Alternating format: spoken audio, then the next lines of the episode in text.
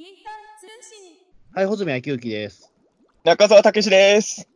はい、では本日もゲーゲの鬼太郎の感想会を収録していきたいと思います。はい。本日は、えー第95話のえー妖怪大同盟の感想会です。万歳どどうどうされましたか、急に。はい。万歳参照した。いや、あの、あれですよ。あの、いや、もう万歳するしかなくないですか？あの何を？いや、もう、あの、実はね、あの、もう二つのおめでたいことがあるわけですよ。はい。今から僕たちがピータン通信始めるにあたって。うん。まず一つ目のハッピーニュー、ハッピーニュース。ほずはい気づいてますか？何ですか？この回、ピータン通信第200回です。あ !200 回か。あの、200回記念です。この回で。あそうなんですよ。こうカウント的に200ってなってますか、今もしかして。あの、前回の、えっ、と、これの前に配信した回が199回だったんで、あの、今回のこの配信回がピーターン通信のナンバリング的には200回目になりまあ、そうですね。あの、第0回ってやるから、うん実質的には実はあれなんですよ。す。うん。あの、201回なんですよ、これ。まあそうなんだけど、それはもう忘れようよ。ゼロ回か、ちゃんと覚えて、あ、だから俺それもあるから、あの、別に200回ってそんな大したことじゃないなと思っていやいいやいやいやいや、200回なんだから、ちょっとそれはよ僕らとしてはよろ まあまあまあ、そうかもしれすべ。き。だって、確かピーターン通信第100回は一応100回ですみたいにやったじゃないですか。あ、やったな、そういえば。今思い出しましたけど。なかなか200回やれないですよ。本当に。あ、そうですねう。んあの、なんか、えっと、便所のつぶやきさんが確か今360いくつとかだと思うんですよ、確か。あ、そうなの？うんええ便所のつぶやきさんは、えーと、あ、そうか、あれは、えっ、と、えっ、と、なんだっけ。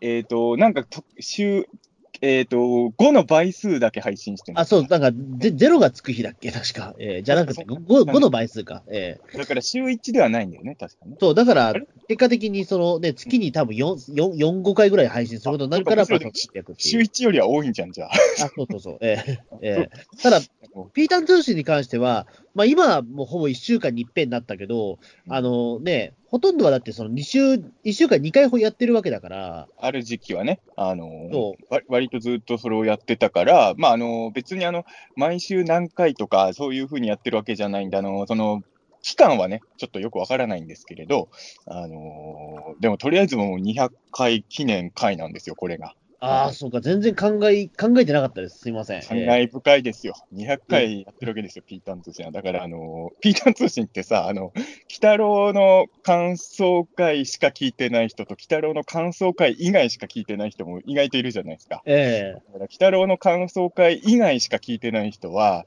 あの、200回記念会を聞いてないんだなと思うと、ちょっと切ないものはありますけれど、ままあ、あ、そうですね。ちょっとまあ、200回記念のものをちょっと作ればよかったかなと今思ってますけど、まあでもここまで進めてしまったらもうしょうがないです。ええいや、だから、あの、俺も0回のことはもちろん頭にあったんですけど、前回の、だって199回目に流したやつって、去年のさ、11月ぐらいに撮ったやつをなぜか今更配信したやつじゃないですか。まあ、いわゆるね、えっと、いつでもまあ、流しても大丈夫そうだってやつは一応ストックっていう形でしてあるんですけども、うんまあね、えーまあ、ちょっとそれをね、前回、まあ、そろそろでもこれ出さないともう間に合わないんじゃないかぐらいな感じで、えーさすがにっていう感じで。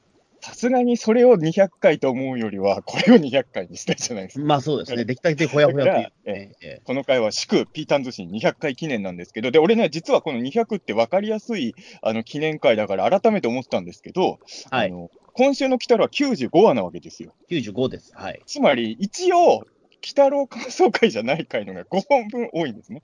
とりあえず、回数としては。まあそう、そうなりやすいんですよ。ちょうどはい200回記念だから数えやすいんで。ただ、ただですよ。はい。あの実質、あの一応、えー要は9 200回中、これもう数字が全然できない、本当に。200回中、えー、100、105回はピ鬼太郎感想会じゃないんだよね。でもほら、一回水木しげる会を挟んでいるから、まあ、それはどうしよ水木しげる先生について語る、水木しげる先生と鬼太郎は別ですからね。う。まあ別でいいのかまあ、うん。それはそうですよ。だから、あの一応、あの95回なんですよ、鬼太郎。だから、はい鬼太郎感想会が105だから、あの鬼太郎感想会以外のがやってるように一見思うんですけど、ただ、あのー特にある時期からは、その1本分の尺が鬼太郎感想会のが明らかに長いので、はい。おまあ、どう考えても半分以上、鬼太郎をやってるんだろうなとはちょっとね、思いますけれど。うん、まあ、でも多分ちょっとね、意外でしたよ。あの、俺、本数でも、き半分ぐらい鬼太郎会かなって、ちょっと実はある時期まで思ってたんですよ。はい。でも一応、本数的には鬼太郎じゃない方のが、ほまあら、よくさ、今、今のところ多いというか、まあ、多分だからこのまま続けていくと、多分まあ、そうですね。あの、まあ、北野の方はまああと3話で終わりってことになってますから、まあ、多分超えられることはないかな。まあまあまあ、もちろんこのまま通常回更新しなくても。数としてはね。えーはいあと、穂積君ももう、俺もそうだけどさ、鬼太郎感想会じゃないやつは通常会って言ってるけどさ、もうこんだけ尺の差が、尺の差っていうか、ボリュームを比較すると、つ あの、鬼太郎感想会の方が絶対長いわけじゃないですか。はい。何をもって通常会って言ってるのか、もはやわかんないですけどね。えーまあ、そうなんですよね。おもちゃ箱に詰め込むときに、鬼太郎感想会の方がでかいサイズなんですよ、みんな。あのえピータン通信の鬼太郎感想会は京本コレクションなんですよ。で他の会は普通のバンダイのノーマルスーだから。えなんだろうな、あの、この感覚ってな何に近いのかなと、いろいろ今、あの頭の中、今、いろいろ引き出し開けてるんですけど、あれかな、あの、えっと、タモリのジャングルテレビかなと思ったんですよどう。いうことですか？どういうことですか？タモリのジャングルテレビって、うんあの、半分以上はジャングルクッキングじゃないですか、あれ。ああ、はいはいはい。あれに近い状況になってるのかな、今と思ったんですよ。確かに、あれはもはやジャングルクッキングだっていう。そうあれでもジャングルクッキングって初回からやってるコーナーなの？あれは。ほぼほぼ初回からやってるし、僕らが見てた頃って、あの、最初になんかそのオープニングがちょっとあって、すぐジゃャングルクッキング入って、あとはそのなんか、あれじゃないですか、その、えっと、ハンマーで殴るやつね、懐かしい。で、ジャングルクッキング以外のコーナーは確か10分ないあるかあったかぐらいだと思うんですよ。だからあれって40分間はジャングルクッキングなんですよ。あの、実際の尺はどんくらい触るかわかんないけど、もしかしたら食わず嫌いよみたいなとこもああるの。そうそう、一時期の、えー皆さんのおかげでしたみたいな。えーほぼね、食わず嫌いをしか、だから、それ以外のコーナーがちょっとイレギュラーみたいな感じもありましたからね。そうですね。だから、えーグルナイのゴチみたいな。いや、今、今でも時々あれか。えー そんな、そんな頻度でやってるようなもんだと思っていただければみたいな。まあ、とりあえずね、あのー200回記念会なんで、やっぱ万歳しとこうかなと思って。ええ万歳して全然考えてなかったわ。ピーター、ピーター200回っていうね、感じで、ええ万歳、万歳しましょうよ、万歳ね。万歳、万歳。いや、全然な何も用意もしてなかったからね、すごくもう気合が入ってない万歳になりましたけど。ええ俺もでもね、あのーちょっと前に気づいたんですよ。あの あれ、次200回だと思って、あのーあき次の北郎観測会第200回記念なんだってね一応これはやっぱピ、一応ピータン通信なんでね、あのーやっぱりそこは触れないわけにはね。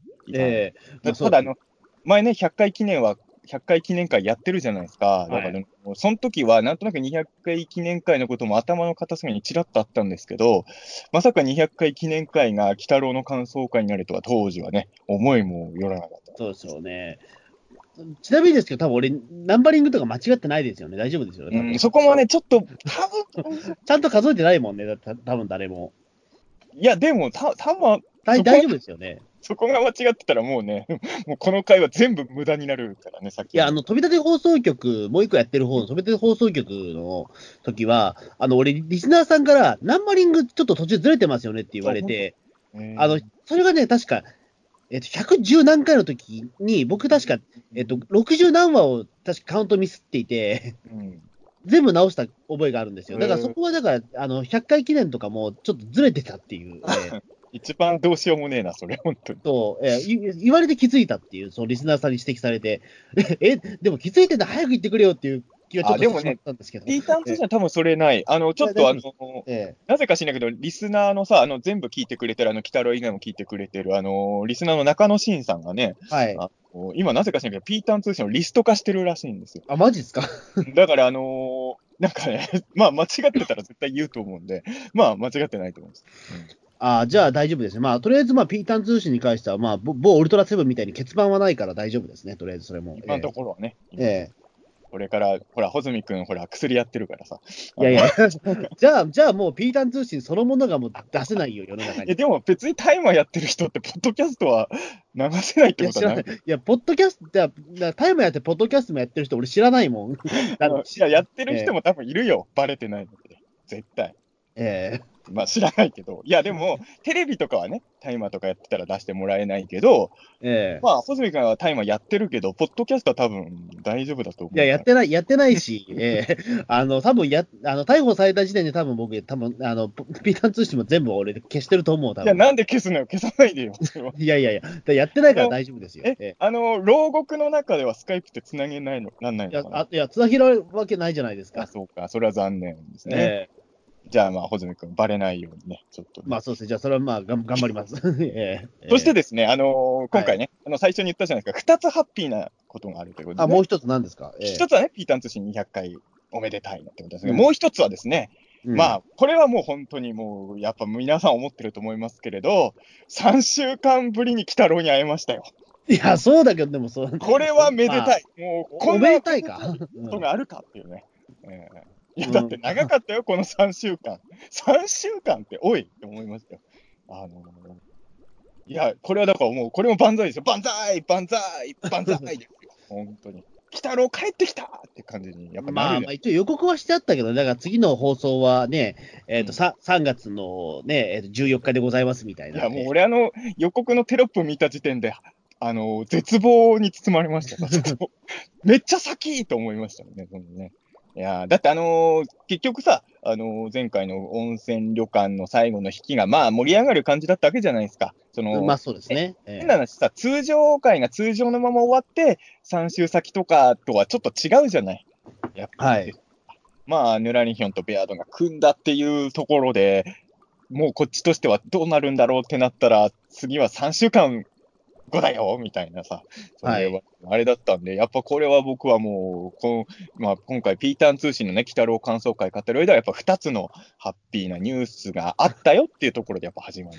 ああ、もう何も考えてなかったです、俺。ねえ本当にでもね、あのーワクワクしてましたよ。こあのーこんなに鬼太郎の放送が待ち遠しかったのは、あもちろん毎週待ち遠しいんですけど、ここまで待ち遠しかったのは下手すりゃ初かもしれないんですよねあ、でも確かにそうかもな。っていうか、ちょっといまだに僕、今、北郎会を収録しても、やっぱりちょっと違和感が残ってるのは、うんあれなんですよ。多分僕、あの、八王子の自宅で撮ってるのが1ヶ月ぶりだからなんですよ。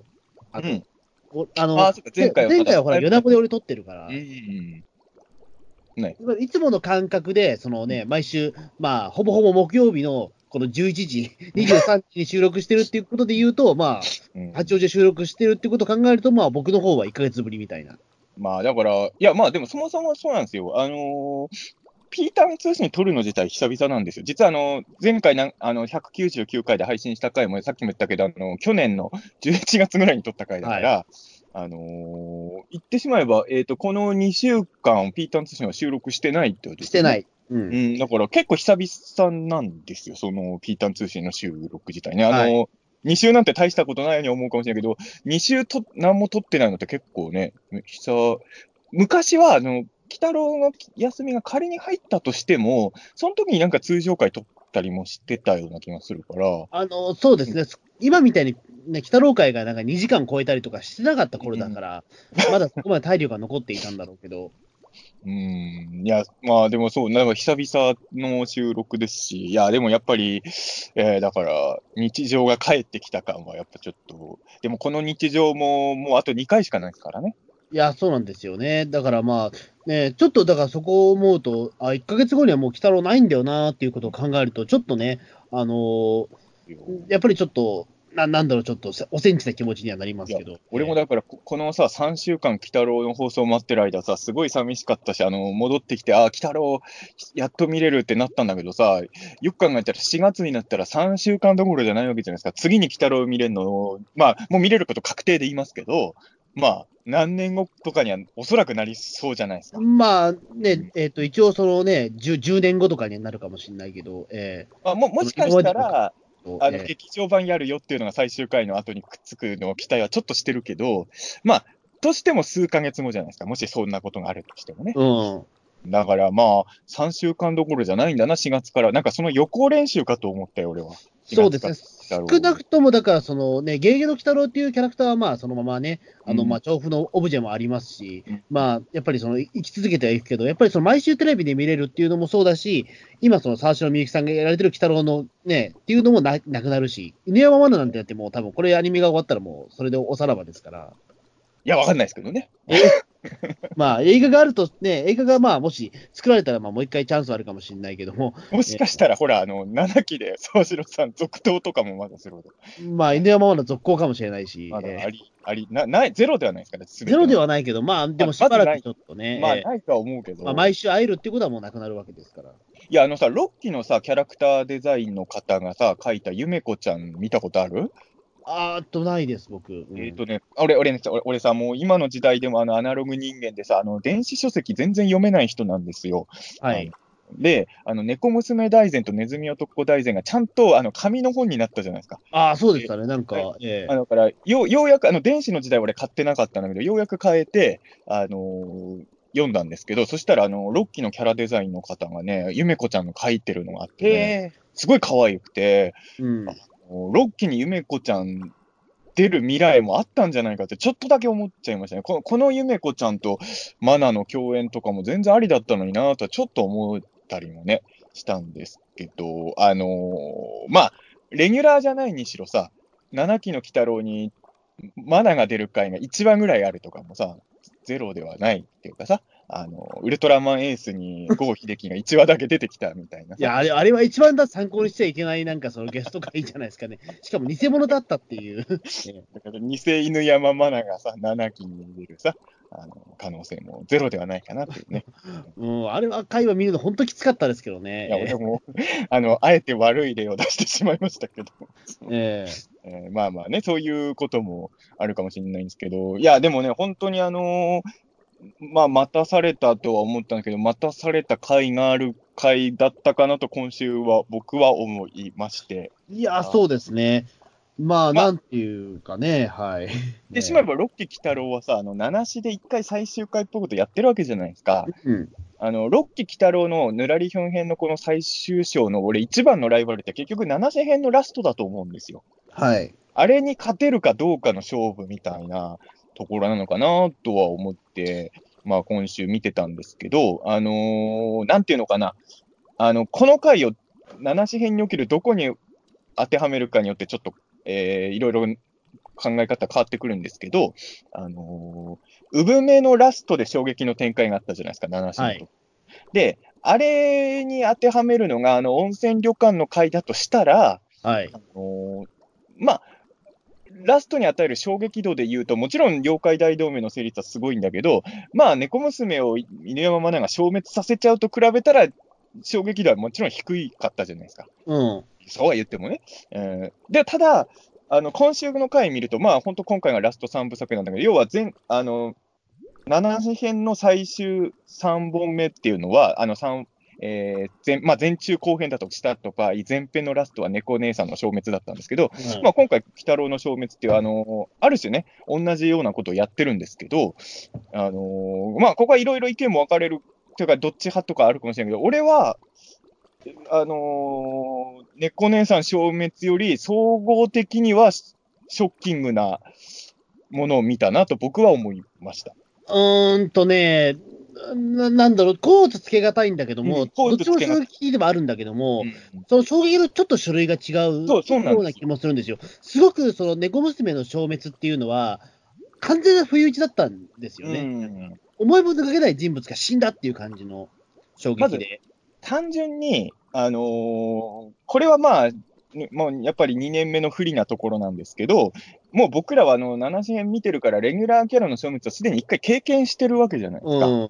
あと、まあ、これはあの7子の時も語ったけど、あの目玉親父が死んだかもってなった時僕ら何も心配してなかったそうそう、もうなんでか、ええあのー、鬼太郎が、まあ、ネズミ男もさ、こんなことで死ぬわけないだろうみたいなの言ってたけど、鬼太郎はまあ、鬼太郎ほどさ、死が当てにならないキャラいないじゃないですか。えだから、あの、正直、鬼太郎が死んだっていうことのショッキング度っていうのは、俺は、まあ正直言うとそこまで大きくないんですよ、そこに関してはえね。ああ、うんただ、その、鬼太郎が死んだって思わせた周囲のいろんなもののつ物語の組み立て方が、ーんまあ、別にどっちが上下って話じゃないけど、俺的には、あのー要は、ウルトラマンとと例えばっか申し訳ないんですけど、まあ、毎日これも久々久々の感覚ですけど、あの、ウルトラマン死んでも僕らそんなドキドキしないじゃないですか。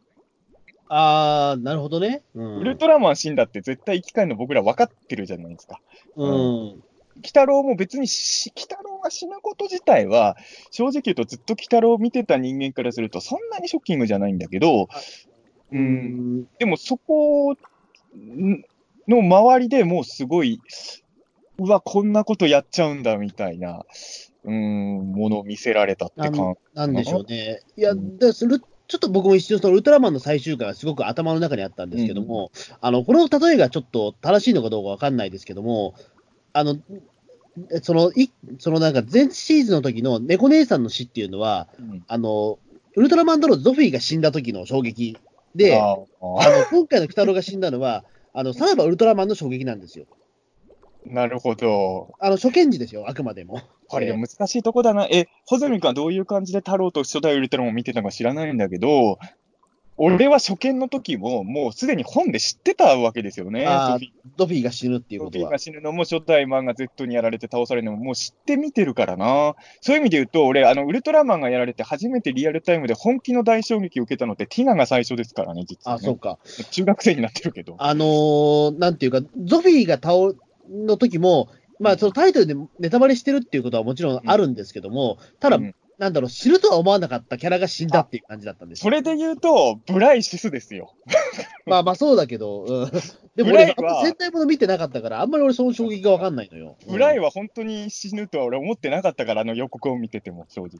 うんでもブライシスですよ、確か予あ。のゾはいゾフィーとかは、あの後の作品にも出てるっていうのは、もう俺、知ってる上で見てるから、正直言うと、ゾフィーとマンが死んだのには、やっぱりあの知って見てるから、どうしてもね、し実はね、しショッキングな感情は当時も受けてないんですよね。ただ、うん。あの、ウルトラマンが負けた時の衝撃っていうのは、うん。あの、無敵のウルトラマンが死んだっていう衝撃なんですよね。なんかその、まあやっぱり好きなものが奪われた感が強いというか。特にリアルタイムで見てた人はね、そうだと思うん、で僕も比較的、あの、なんていうか、リアルタイムではないけども、ビデオで見ていた感じだと、僕の大切なウルトラマンが Z に奪われたっていう感じだったんですよ。ーでも生き返るじゃん。今回、いや、でもそれも生き返るけども、最終回は最終回だから、あの、負けたっていうその印象だけがすごく強くなるじゃないですか。いっぱい負けて、そのままウルトラマンはリベンジできなかったじゃないですか。そこはだから、俺と穂積君の違いで言うと、俺、俺怪獣派だからさ、そうか。ウルトラマンがやられたこと、ちょっと嬉しかった子供なんだよね、俺ね。ああ、じゃあそこはちょっと違うね、確かに。そう猫姉さんがやられてよ、やった後は全然ならないからさ、ええ鬼太郎がやられて。あれは事故みたいなやっぱもんだからな。やっぱしかもだからそれね、殺した相手がマナっていうところのね、衝撃もあったから。そこで言うと、今回もちょっとさ、狙ってるのかどうかわかんないけど、猫姉さんの時もそうなんだけど、鬼太郎が死ぬとこの目撃者、どっちの死ぬ時もマナは目撃者でいるっていうのがね、あのー同じ、まあ、これは狙ってる。ね、うんあの、レギュラーを殺した人間っていうところでね。そう、そこも一緒ですよね。だから人間がレギュラーキャラ殺してるし、マナが目撃者になってるしっていう意味で言うと、やっぱり作り手の方々の間でも、やっぱ七次編は結構意識して作ってんのかなとはやっぱ思いましたけどね。うん。うん。そうですね。だからちょっとだからその、鬼太郎がでも言ってしまうと、まあその死んだっていうことに関して衝撃度はないじゃないかもしれないけども、あの、ただなんだろう、でもこの死に方っていうことはちょっとあんまり予想してなかったから、まあ、あのそうね、あのまあ、エンディングでさ、いるからさ、総理が結構大活躍するとは思ってたけど、まさか鬼太郎倒すとはね。で、あのーそっちの活躍だったんだみたいな。ええ同じ水木しげるもので言うと、俺はちょっとだからね、悪魔くんを思い出しましたけどね。あやっぱ人間に撃たれてき水木漫画のキャラが死ぬっていうのは、だから多分、あの、残り2本で鬼太郎が復活して千年王国を作るところで終わるんじゃないかなと僕は。いや、だから、あれです打ち切りエンドで、ええ無あの理やりネズミ男、ええネズミ男は妖怪大同盟に入ってちゃんとヤモリ人になってるからなんですよね。うんそんな予想もしなくもないんですけれど、うん。まあでも、そうね、いや、あの、今まで鬼太郎でいっぱい死ん死んでるっぽいことあったんだけど、確かに、まあ、そんな心配はしてないけど、猫姉さん、猫姉さんの時なんで心配したかっていうと、猫姉さんは死んで終わるパターンっていうのは、可能性としてはゼロではないと思った。あのそうなんですよね、うん。ロッキーの猫娘って、まあ、言ってしまうとオリジナルキャラクターなんで、あのその場、例えばフェードアウトってことになっても、うん。仕方がないかなみたいなところは、そう。ちょっとね僕らのその感覚としてあったとちょっとあっ思うんですよ、ね。たのよね。だから、そこら辺は、鬼太郎とか目玉親父とやっぱちょっと違うところだったんですよね。ただ、まあ、うん鬼太郎に関して言うと、さすがにまあ、死んだまま終わるっていうことは、まあ、ないだろうとは思ったんだけど、ただそうは言っても、まあ、この殺され方はショッキングですからね。あの、イカになって爆発されるのとかとはわけが違い。まあ、あれも死んだといや死にましたからね。うん あれでも、でもあれ、こん今回、ロッキー鬼太郎の、ま、ずっとやってる表現だけど、魂があるわけじゃないですか、倒された。え魂が消滅するパターンが何回かあって、まあ、今回、鬼太郎それを切ってるから、まあ、今までの死とは違うっていう表現が、あれはロッキーの鬼太郎の発明ですよね。あのーえそうですあれで死んだっていうところを、とりあえずそのね、まあね、表現するっていうのは。あの、鬼太郎の世界における死ってもうあってないようなもんっていうのを、そこに緊張感を持たせるための、これは結構ロッキーの鬼太郎の偉大な発明だと思いますけどね、魂まで消滅しちゃうっていう表現はね。うん。だから、まあ、そうなんですよ。だから、あのーまあ、さっきも言ったように、あんまり衝撃を受けなかったって言い方したけど、もちろん衝撃は受けてるんですよ、鬼太郎自身の。しかも、まあ、言ってしまえばリアルな殺され方じゃない。銃バンバン撃たれてさ。うん。で、最後頭打ち抜かれてますからね。あのーなかなかあれですよね。に日曜朝9時なんですよね、これね。うんうん。なんかあの、あのー、800夜だぬきの時にさ、ちょっとそういう話もしたけど、あの、原作だと現役のその時の総理が出てたじゃないですか。まあ、はい。あのーで、それは、まあ、変えざるを得ないと思ったけど、この回見ると、もう、それは当然変えるしかないですよね。あの、安倍さんが来たら撃ち殺させるわけにはいかないもんね、どう考えてもね。まあそうですね、それはさすがに、性別ごと変えないと、なんかいろいろね、ねあのー言われるだろうなっていう。800夜だぬきの時点では総理が鬼太郎を殺すなんてことは一切考えてなかったと思うけど、今思えばこんこんだけ思いっきり変えといて本当良かったよね。逆に言うと、うん変におじさん総理とかにしちゃってたら、この展開は作れなかったかもしれないよね。まあわかんないです。だからそれこそでもね、一回そのね、えっ、と、首相が変わることによって、女性総理が誕生したら、ちょっと危なかったかもしれない。ああまあそうね。ええいや、でもこれ本当ね、ま、マナからしたらショッキングだと思うのは、まあ言ってしまえば別に俺らも総理とかとは全然知り合いじゃないけど、まあ知ってるわけじゃないですか。まあね。まあまあ、お俺に当てはめたら、だから俺の目の前で安倍首相に穂積君が撃ち殺されてるのを目撃するみたいなことなんでしょ？まあそう、まあまあ、そういうことかな。え壮絶、壮絶ですよ、そんなもん見ちゃったら。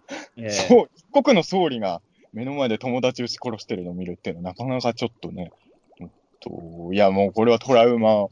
いや、あの、ぬらり表現って結構さ、あの、ロッキーの、まあ、ロッキーに限った話じゃなくて、鬼太郎って別にさ、命まで奪わない的の話も結構多いじゃない。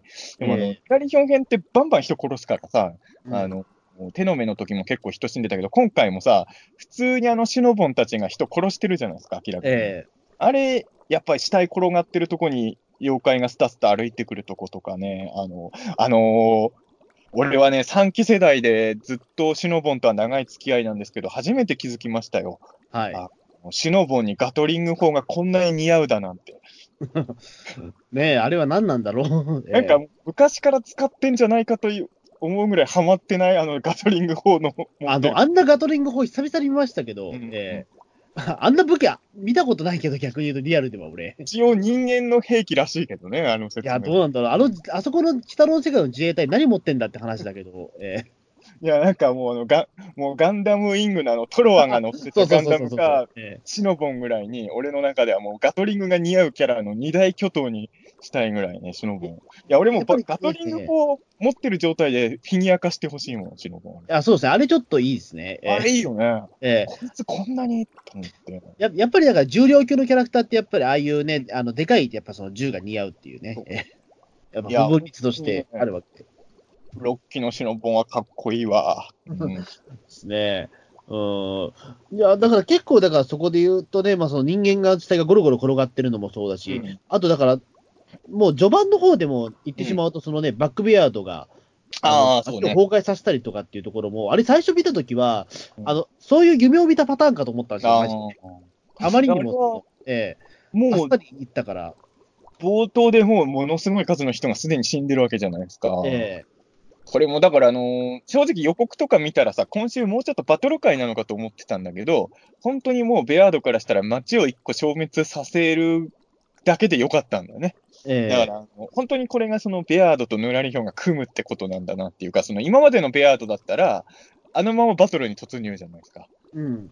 ここに多分、その、裏でいろんなしヌラリヒョンが仕掛けたことがあるから、もう、街一個壊すだけで、鬼太郎なんてもう、あとは勝手に人間が倒してくれるっていうね。あのーこれやっぱベアード一回敗れてますからね。ここヌラリヒョンと組んだ意味っていうのが、ちょっと出てきてるのかなとは思いましたけど。うん。そうですね。だからね、てっきりだから、あの、なんかそれでね、なんか汗をかけながらガバッと起きる鬼太郎の絵はいつ出るんだろうちょっと途中まで本気で思ってましたから。だから、何、何週間前から我々も言ってたけど、やっぱりさ、もう終わるって決まってから明らかにタガが外れてきてますよね、ロッキー鬼太郎は。なんかその、まあ、ちょっと遠慮して、えでこれがやっぱ初期回だったら、あんなにたくさんの人殺せないと思うんですよ。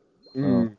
だからやっぱり、もう終わりなんだからやるとこまでやっちゃえっていうのが、だって結構あの、ベアードがあのシン・ゴジラみたいにバーってやった後さ、結構ええ悲鳴とかもあの炎の中で聞こえてきてたじゃないですか。えなんか熱いとか言ってる人いなかった？多分ねえ。え、あ、言いました、言いました結構思いっきりあの意図的に熱いって言葉入れてましたね。えいや、だから本当にあの間違いなく死者がいっぱい出た。まあ、その後ほら、鎮魂のスカーフとかもまだ巻くじゃないですか。えうん。だからもう本当に、まあ、大災害と同じようなことが起きちゃったっていうのを、もう冒頭のあれ多分、1分も使ってないよね、多分あそこね。1分は使ってないかな。まあ、1、2分の間でもう大惨事が起きてしまうってね。うん。そうですね。まあ、やっぱりだから、この、やっぱり3月15日っていう、まあ、その時期もあって、やっぱりその鎮魂のね、その、やっぱり、っていうか、やっぱりちょっと胸にグッとくるものはやっぱあるんですよね。まあね、311の直後でね、やっぱり僕らもまあ追悼のあれとかもいろいろ目にしてましたしね。うんそう。で、やっぱり今、そのね、やっぱりその、まあ、コロナウイルスの、ね、によって、やっぱりその、やっぱり、すごく自粛ムードっていうところも今、ちょっとそのね、9年前のやっぱりその、まあね。で震災ともやっぱ被るところもあるから、やっぱりああいうところを見ると、やっぱり今僕らはね、やっぱ心はちょっと締め付けられるところがやっぱあるんですけど、ええそうね。まあココロナはね、本当に作り手の方も全く想定外だったので、結果的に今こういう作品に受けるダメージが大きいタイミングでこれが放送されてるっていうのがね。うん、そうですね。でもこの2回前って幻の記者だから、まあそのいわゆるちょっとウイルス的な話もちょっとあったんだけど、でもあの時はでもこんなんじゃなかったんだよなっていうね、ね。今思うと。いや、だから、あ、だから、その幻の記者で思うとさ、まあ僕、誰もが気づいてたと思うけど、幻の記者で猫姉さんと鬼太郎の関係を整理して、で、うんまあその一個前の温泉旅館で鬼太郎とマナの関係性を整理して、で、次最終決戦突入だって流れだと僕ら思ってたじゃないですか。まあ実際そうなんだけど、あの今週の回っていうのは要は、幻の記者から続くメインキャラと鬼太郎の関係性を整理する回3部作でもあったんですよね。あの、だから、ね、ネズミ男と鬼太郎の関係性をこの回でやったっていうね。そうですねだ。から、うん、うんね、決して構成作家、天の邪鬼が、まあそのね、ネズミ男と鬼太郎の関係性を整理する話じゃなかったからね、やっぱり。あの回のネズミ男、一番どうでもいいネズミ男の え まあ、あれもネズミ男なんだけどさ。いや、あのーそうなんですよね。あのーぶ僕は七子編のラストも好きだし、あのーまあそういう意味で言うと、ちょっと西洋妖怪編のラストがちょっと不満だったって言った時のあれなんですけど、やっぱ最終決戦にネズミ男が絡まないと、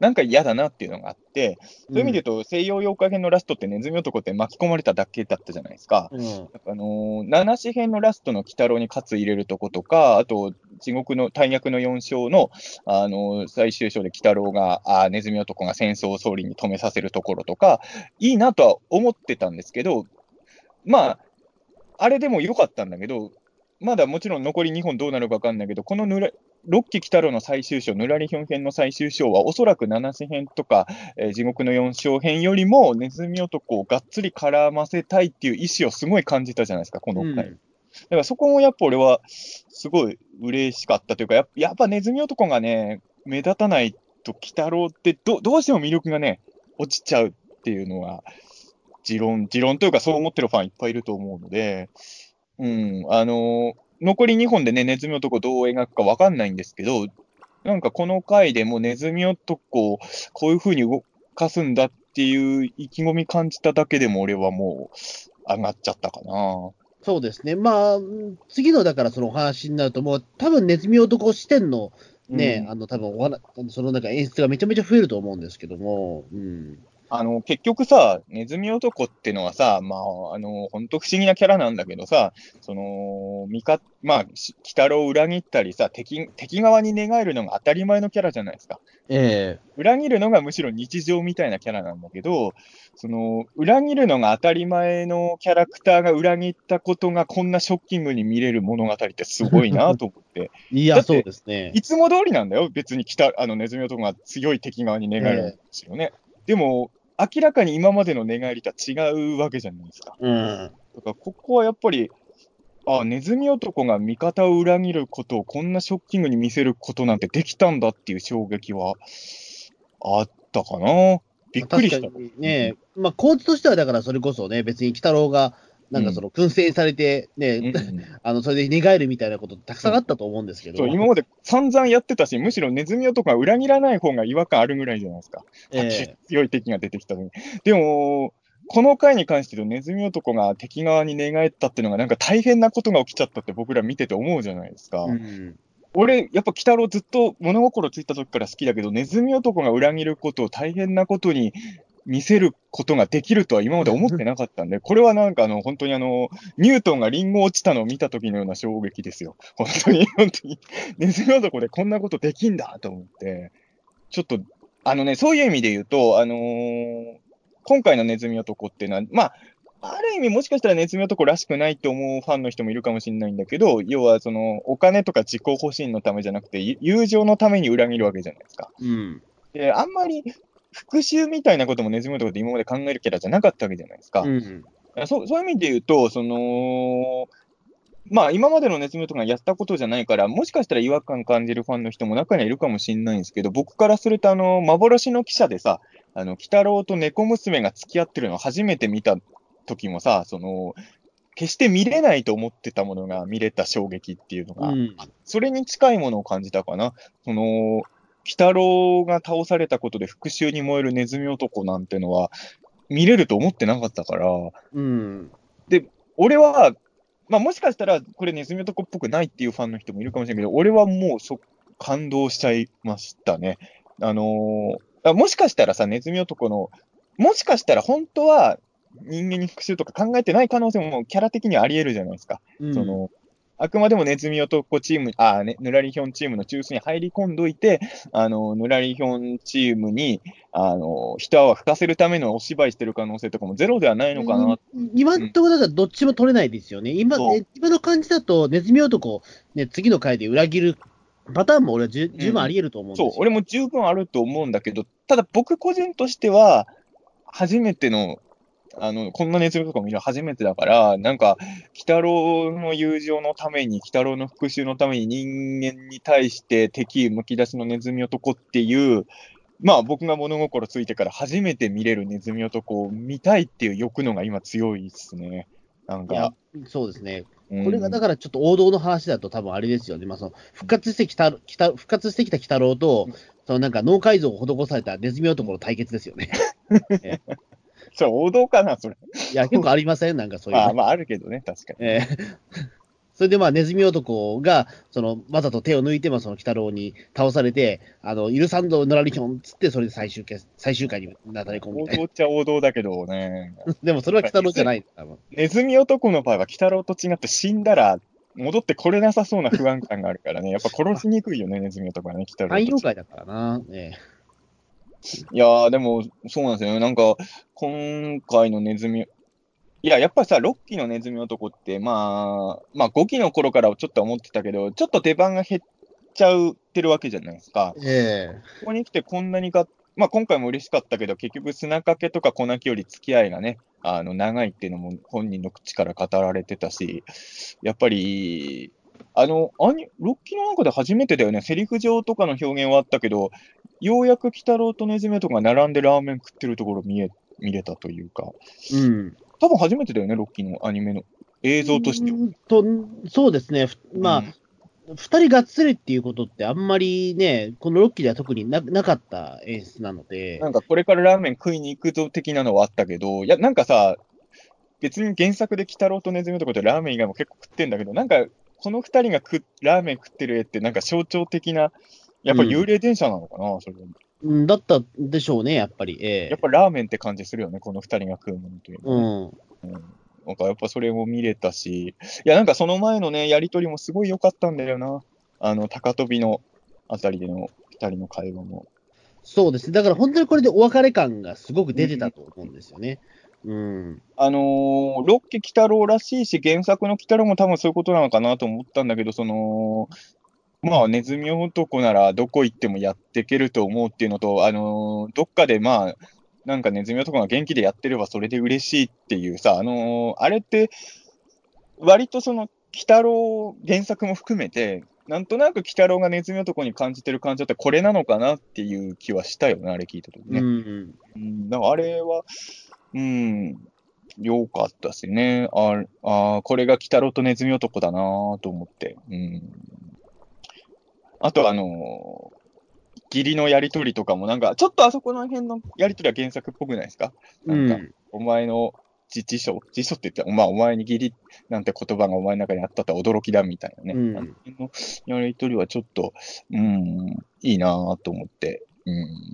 そうですね。うんだからいろいろ伏線として貼ってたものがね、すごくここのね、まあ最終うん、回のこのね、95話にすごく集約されてたような気もするし、ね、やっぱり。みこ、ねみことちゃんも出てきたしね、久々に。みことちゃんも出てきたし、あと、みや、まあ、みやびもね、まあ、そのおじいちゃんが死んだっていうところで、まあ、死んだっては言ってないけど、まあ、その、行方が取れないっていう。そうだね、まあ。まあ、あの、行方不明っていうのはなんか戻ってくるフラグのような気はしますけどね。でも、ほら、でも、我々、でもさ、ああいうふうに言う、まあ、これはちょっとあれだけども、うん、あの、やっぱりその、行方がわからないってなっちゃうと、やっぱりその、うん、やっぱ死を連想してしまうところは、ちろんどうしてもちょっと、ちょっとあるんです。いや、だからその、ね、やっぱ3.11以降、やっぱそれはちょっとどうしても強くなっちゃうというかね。うんあれが雅にしてるっていうのが、もしかしたら本当に死んじゃってる表現なのかもね。やっぱり、マナの親類はさすがに殺せないっていうのだったのかもしれないけどね。そう、みやびのおじいちゃんってなったら、ちょっとねっていう。まあね、ちょっと、みや、これは雅には申し訳ないけどね、やっぱり。うん、うんそう、みやびのおじいちゃんの顔知らないから、そこで見つかったってなったところで、なんかその、ね、うん、ええマナはもう親類も含めてもう、俺、普通に見てるからね、視聴者がね。えちょっとにくいキャラにはなってますよね。うん。いや、だから、そうね。でも、あの、あれ、もう俺いつも忘れ、ひ姫香ちゃんですね。姫か、あ、姫かちゃん？ええあの、メイン会が唯一作られなかああ、ったはいはいはい。えは、この、この、この後、ていうか、この回にあれだ、相馬とか出てこないんだね、この回。え あ、お俺すっかり忘れた、相馬のこと。ええ今今活躍しなかったらもう、あれだぞ、もう終わっちゃうぞ、あと2回でって感じなんですけどね。あーいやいや、だから次の回であれですよ。あの、相馬が、あの、そ、総理の首絞める回が あるんじゃないですか。ふざけんな相馬俺は絶対相馬は要逮捕賛成派になってると思うけどな。今まで、うん今までの流れから考えると。うん実はだから、相馬は総理の息子説、いやいや急にぶち上げたり、そんな絶対ないですよ。そクソ脚本ですよ、それは。急に、えそんなんやってたら。うん。まあでも確かに相馬はね、あの、タヌキの時はちゃんとタヌキの尻つけてたからね。ええ総理サイドの可能性は確かにありますけどね。うん、ねえ、まあ、ちょっとそうですね、まあ、ここで相馬本当出番なかったらもうダメだな、これ。ええでもやることいっぱいあるから、もう相馬なんて構ってらんないでしょ、もういやーね、うんうん、俺もすっかり忘れてましたもん、正直。いや、今週だから人間、人間っていうか、あの、マナ周りで言うと、雅し、あの、例えばマナの両親とかがこの状況でどう反応してるかとか描かれてないんだね、別にね。うん。まあ、その辺はね、ちょっと、次週以降描かれるかどうかは、次回あれでしょ？第二次妖怪大戦争なんでしょ？はい。だから、この辺やっぱう、うまくやってるなと思ったのは、その、鬼太郎も言ってるけど、例えばベアードって一回倒してるわけじゃないですか。うんそもう一回倒しちゃった敵がもう一回出てきたって、本来ならそんなに盛り上げられないところをさ、あのちゃんと分かってやってるというか、その前回とはもう明らかに状況が違うっていうのを、やっぱり見せ方がうまいですよね。うん。うん。多分、鬼太郎は、おそらく今の鬼太郎も、まあ、やろうと思えばベアードに勝つことは多分できると思うんですよ。うん。いや、もはやそういう次元の問題じゃなくなっちゃってるっていうのが今問題で、仮に鬼太郎がまあ、ぬらりひょうも含めて倒したとしても、もう人間と妖怪の間にできた溝が決定的なわけじゃないですか。その、もう悪い奴を倒してそれで終わりっていう状況にはもうなってないわけじゃないですか。うん、ね。怖いとこですよね。あの、だからさ、ブリガドン計画って結局じゃあ何だったのって話になると思うんですよ。うんその、ヌラ、ベックベアードの考え方としては、うん人間を妖怪化させることで自分を配下にさせようということだったけども、うん結果的にヌラリヒョンのやってることの方が効率的なんですよね、これって。うんそのベアードがとにかくもう自分のその力ビ、ビームによって、あの、まあ、人間を恐怖に陥れた方が、実はもっとブリガドン計画より効率がいいことができるっていうね。あのーやっぱりね、まあ、今週見ちゃうと本当そうだよね。まあ先週すごいかっこよくベアード復活したけどさ、まあやっぱり、いやもちろん大同盟なんだけど、完全にもうヌラレヒョンの思うがまま感がすごくてさ、ベアードがやっぱさ、まあもちろん来週の戦いでどうなるかわかんないけど、ベアードがもう兵器感がありますもんね、正直ね、うん、そうですね、もだからやっぱりもうヌラレヒョンがやっぱりすげえんだなっていう。う。うん。うんやっぱりだから、そのね、ブリガドン計画も含めて、やっぱりその、えっ、と、頭脳がやっぱりちょっと足りてなかったんだろうな、多分そのいろいろ詰めが甘かったというか。ベアードチームは一番頭いいやつがビクターだからな。まあそうなんですよね。ビクター、結構ね、精神的に脆いじゃん、あいつね。まあ、も、も、も、もろいし、まあ、最終的にはそのね、筋肉バカですからね。やっぱ地匠がいなかったんだよね、西洋妖怪チームにはね。うん、そう。だからそこでやっぱりヌラリヒョンっていうね、まあそのね、優秀の頭脳が入ってきたことにによっても最強チームになっちゃうっていうのはね。うんただまあ、まだベアードはヌラリヒョンに裏切られる可能性は結構ありそうだけどね。ちょっとそこはわかんないけど、うん。ベアードが最終、あ、ヌラリヒョンが最終的にベアードをどうす、まあ、本当に同盟を組んで、いや、結局目的が何なのかなんですよ。その、ヌラリ、ベアードっていうのは人間を全部妖怪にして配下にしようって思ってたわけじゃないですか。うでも今回は、本当にそう思ってるかどうかは別として、ベアードにもう、ただ単に殺すよって言わせてるわけじゃないですか。うん。で、まあね、本当にだから、ベアード側の目的も一応あるわけじゃない。じゃなきゃ同盟組めないからね。うん。ベアードからしたら人間滅ぼしたいわけではないだろうから、うん、そこら辺が、二人の間でどういうやりとりしたかがね、あの、ぼかされてるんで、果たしてどうなるのかなとは。そうですね。だから何かしらそのね、共通のそのなんか目的っていうものがないと、やっぱりそのいつかチームはね、うん。やっぱり崩壊しちゃうような気もするし。うん多。分、ベアードからしたらベアードで、まあ、おそらく戦闘力的には、まあ、シノボンがどのくらいポテンシャル秘めてるかわかんないけど、ヌラニヒョンなんてすぐ倒せると思ってると思うんですよね、ベアードはね。うんおお互いに、まあ、ヌラリヒョンはベアードなんて力だけで、ぜもう手のひらで操れると思ってるし、ベアードはいいざとなったらもうヌラリヒョンなんて消しちゃえばいいやって、お互い思ってるような気がしますけどね。うん。だそこのうまく、だからそのネズミ男がついてくるかですよね、多分ね。そこをだから、いや、俺はね、あのーいや、あのこの話見てても思うのは、その、ヌラリヒョンがネズミ男で何をしたいのかがわからないんですけど、まあ、あんだけの手を使ってネズミ男を仲間に迎え入れたってことは、ネズミ男を使って何かやろうとしてる計画があるわけでしょ？おそらく。単に味方をいっぱい増やしたいわけじゃないでしょう、これは。ネズミ男しかできないことが多分、ヌリヒョン、ヌラリヒョンの中に多分あると思うんですよね、その、ええうん多分ネズミ男をすごい評価してるポイントが多分あると思うんだけど。ただ、おそらく、おそらくですけど、この妖怪大同盟を壊滅させるきっかけ作るのがネズミ男になると思うじゃないですか、正直ね。まあう。そうですね、この、これはだからこの感じえヌラリヒョンの計画を超えてくることをやるのがやっぱネズミ男なのかなっていう気がしますけどね。うん。えうん、そうですね。ま、まあ、やまあ、ネズミ男はだから、この、み仲間で引き入れたっていうのは、まあ、おそらくだから、その、ね、やっぱりその人心掌握術はやっぱりそのネズミ男すごいから、やっぱり多分ね、あの、ヌラリヒョンはこんなに素晴らしい人物だっていうことを多分妖怪たちの前でね、ゲゲゲの森のメンバーに多分言ったらすぐコロッと多分味方で引き入れることができると思うんですよね。まあ、あとはやっぱりそうね、ネズミ男がその、鬼太郎がやられた時のあのことを語ることによって、ゲゲゲの森の妖怪たちに対する、まあ、要は、ヌラリヒョン側についてない妖怪たちの揺さぶりはネズミ男相当かけそうですよね、こうなるとね。うんそれは多分、ネズミ男が一番得意なはずなんですよね。そう。だから、まあ、さすがに猫姉さんとか、砂かけ小泣きとかがぬらりひょんがにつくとは思わないけど、うんゲゲの森の他の妖怪たちはもう大多数がぬらりひょんがについちゃう可能性がこれでだいぶ高まった気はそうですね。うんうんうんそのキーとしてネズミ男っていうのは非常に有効な気がするんですよね。うんだからそこが欲しいから、まあ、ぬらりひょんとしてはあんだけ、まあ、いろんな言葉を、言葉巧みに引き入れたっていう。うん。あのーいや、まあ、ぬらりひょんだけじゃないけど、今週、そうなんですよ。この手の話のさ、いわゆる定番的なセリフを全部潰してってる回だなと思うのはさ、あのーその前の、えっ、と、あれはジャミか。えっ、と、ゲゲゲの森で揉めてる時もさ、その、目玉親父が暴力じゃ何も解決しないみたいなこと言うじゃない。うん。えーそしたら、そうだな、みたいな、うな一瞬納得しかけたと思ったら、全然納得でき、説得できてなかったっていうね、あの、ところもそうだし、その、ぬらりひょんがネズミ男を取り入れるときも、これうまいなと思うのは、ぬらりひょんの方から、鬼太郎くんは復讐なんて望んでないでしょうっていうところですよね。これは今までは大体復讐期になった人に復讐を止める側が言うセリフなわけじゃないですか。うん、でも、ぬらりひょんの方から言って、まあ、鬼太郎さんは、まあ、鬼太郎くんはそんなこと望んでないだろうけど、あなたの気持ちとしてはどうなのよっていうね、この揺さぶり方っていうのはやっぱうまい。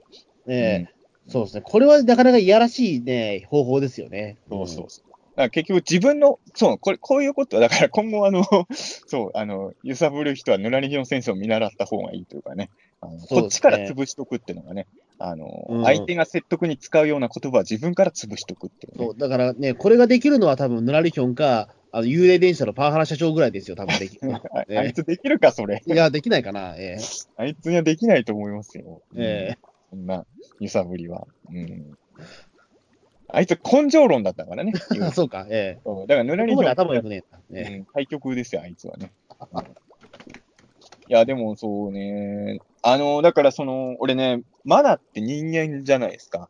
ええマナの役割っていろいろあると思うんだけど、やっぱ別にこの回に限った話じゃなくて、妖怪が起きてる事件を、まあ、僕、人間サイドの人たちの視点で見せるキャラとして、やっぱよく使われるわけじゃないですか。まあ、これはゆめこちゃんもそうだったんですけど、まあ、そういう意味で言うと、あの、今回の後半の、あの、マナのリアクションは全部良かったなと思いますね。うんあの、鬼太郎が撃たれるところからのマナのリアクションはもう全部いい。はい。正しいリアクションを全部してくれてる感じで。えもう、いや、俺ね、あの、先週もそれっぽいこと言ったんですけど、あの、先週も、いまあ、トータルでも3回見たけど、あの、温泉の回も、あの、ラストの記念写真撮った後、何回も見たって言ってたじゃないですか。えはい。俺こんこん、今回もすごい好き、今回ももう、まあ、全体的にめちゃくちゃ好きだったし、あの何回見たんだろう、ちょっと数えてないですけど、何回か通通して見たんですけど、あのー、鬼太郎が総理に撃たれてから、次回予告までは本当、あのー数えてないけど、10回以上、10, 10回どころじゃないな、もうあのあそ、あそこから最後までのくだりは何回でも見れるね。あ、うんもうそのガ、のり、あの、その、シュノボンのガトリングを含めて。そうそうそう。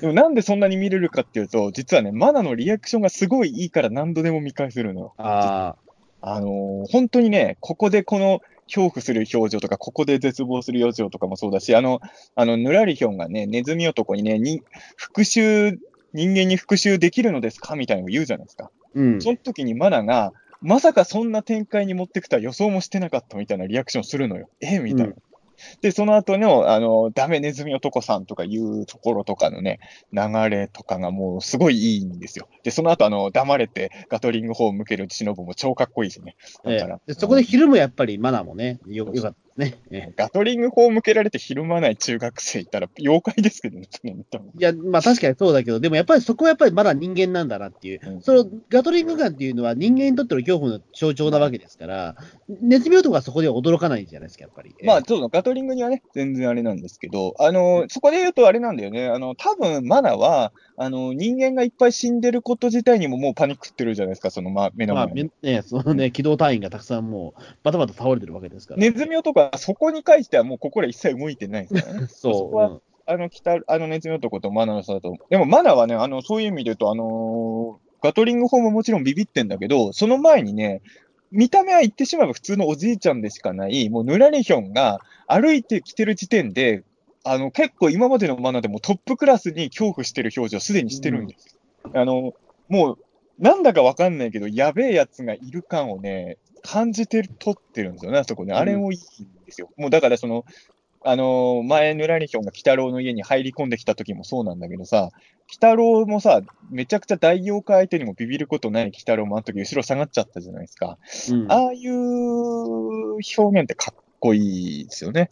うん。だから俺はもうあの、割とあの2年間やってる鬼太郎だけど、まあ一番かどうかわかんないけど、ちょっとベストマナリアクション賞を今週ちょっと送りたいなっていうね、うん、まあそうですね。あのえ、表情とかめちゃくちゃいい、あの、鬼太郎が死んだ後の表情とかさ、ちょっと今例えで、頭にある、ある漫画家が頭浮かんだんだけど、例えに出したらやばいと思うから出さないけど、ある漫画家の人の漫画を思い出すようなね、絶望的な表情です。誰かすごい気になるけど、じゃあそれは中澤さんにじゃあ後でこっそり聞くか、あでの、配信した後はじゃあ誰か中澤さんに DM 送って、じゃあ、押してくれますかい小泉君が収録終わったと言うけど、それは確かに名前出せないわってなるから絶対あ、そうですか。でも、でも、その、そういう人が描いてる表情ぐらいすごかったんですよ。あはい、ちょっとだから、あのーあのマナの表情。いや、俺本当、今回のラストあれ何分ぐらいだろう。そ本当3、4分ぐらい、3、4分ぐらいは本当めっちゃ何回も見返したし、今後もめっちゃ見返せんじゃないですかね。あ、なるほど。えもう全部かっこいいよ、あのラスト4分ぐらい。えいや、そうですよね。だから、あのーね、やっぱりその、鬼太郎がまあ死んだっていうところのね、やっぱその、やっぱまあ、やっぱ絶望感も含めて、やっぱあの展開はすごく良かったですけどね。うん。やっぱあのー今週さ、俺ね、あのーあの、温泉旅館の時作がめちゃくちゃ良かったじゃないですか。うん。正直言うと俺ね、その、妖怪大同盟の予告見たときに、あの、別に悪くはないんだけど、温泉旅館の監督会と比べると、予告見た印象だと、あの、絵の良さは温泉旅館会ほどじゃないなって正直思ってたんですよ、予告見たときは。うん。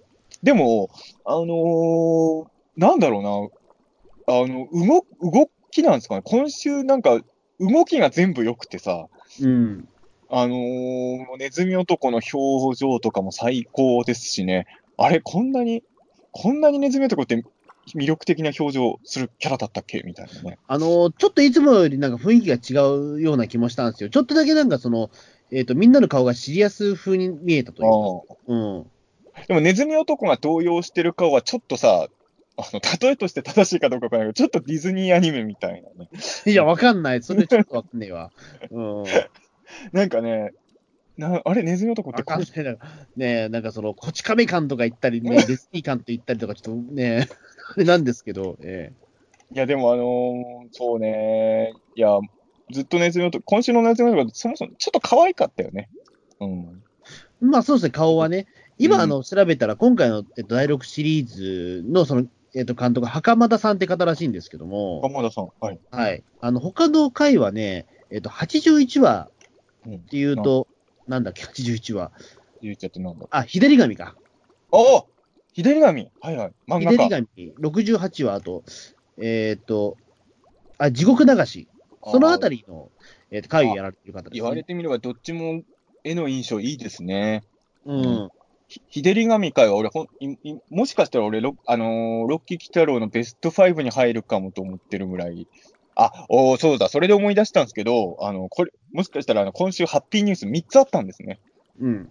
あの、今日、まあこれ収録してる今日からなんですけど、あのー今日から、えっ、と、3つか4つぐらいの動画配信サイトで20話まで来たのが無料で、えっ、と、今月いっぱい配信してるんそう。そうなんですよ。うんえ20話までですけどね。はいえーだから、まあ、それもね、ちょっとこの、俺もだからそれ知ってすぐツイートで、いや、あの、本当は1話から20話まで全部見るのがベストなんだけど、まあ、あんまり今まで見てなかった人っていうのはそこまで鬼太郎に深い関心ある人じゃないから、そういう人に全部見てって言ってもハードル高いじゃないですか。ええだから一応20話までだったら、この回とこの回とこの回あたりがおすすめですよってすぐツイートはしたんですけど、そうでもやっぱね、これを機会にちょっとロッキー鬼太郎を見たことない人見てくれればいいなとはちょっとそうですね。1話から、まあ、あれですね。まあ20話、20話、20話8日の回ですね。8日までですね。えだから20話までって名作多いですよ、本当に。うえうん。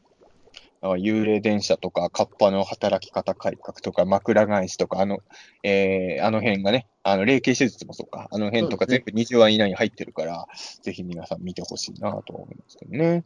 うん。いや、でもそうなんだよな。だから、うん、今週はも、今週の鬼太郎は、いや、結構ね、なん俺多分あのー何年後でも見れるわ、多分。あの、もしかしたら、いやえ、一応ね、悪い予想もするとね、来週、再来週で台無しなオチだったら見返さないかもしれないけど、まあ、相馬が総理の息息子でしたっていう設定を持ち込んだら。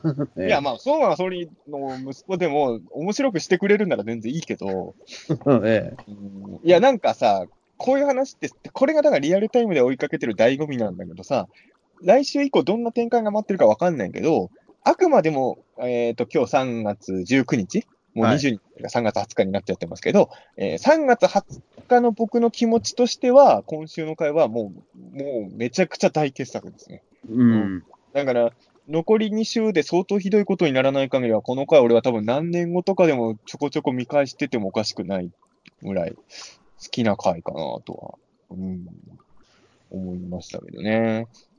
そうですね、確かに。うーん。いや、本当だからもうこれはやっぱりリアルタイムの醍醐味でもあるしね。さっきのバードンとか Z の話じゃないんだけどさ、やっぱりあのーね、どうなるか知っちゃってみ、あと、あのー後追い世代になると、多分さラスト3話とか一気に見ちゃうじゃない、多分。うん。おそらく、もちろん残り2話がどういう回か知らないけど、一気見するのと、やっぱり来週まで一体どうなんだろうってワクワクしながら3週ね、見るのでは絶対違うじゃない、そら。うん。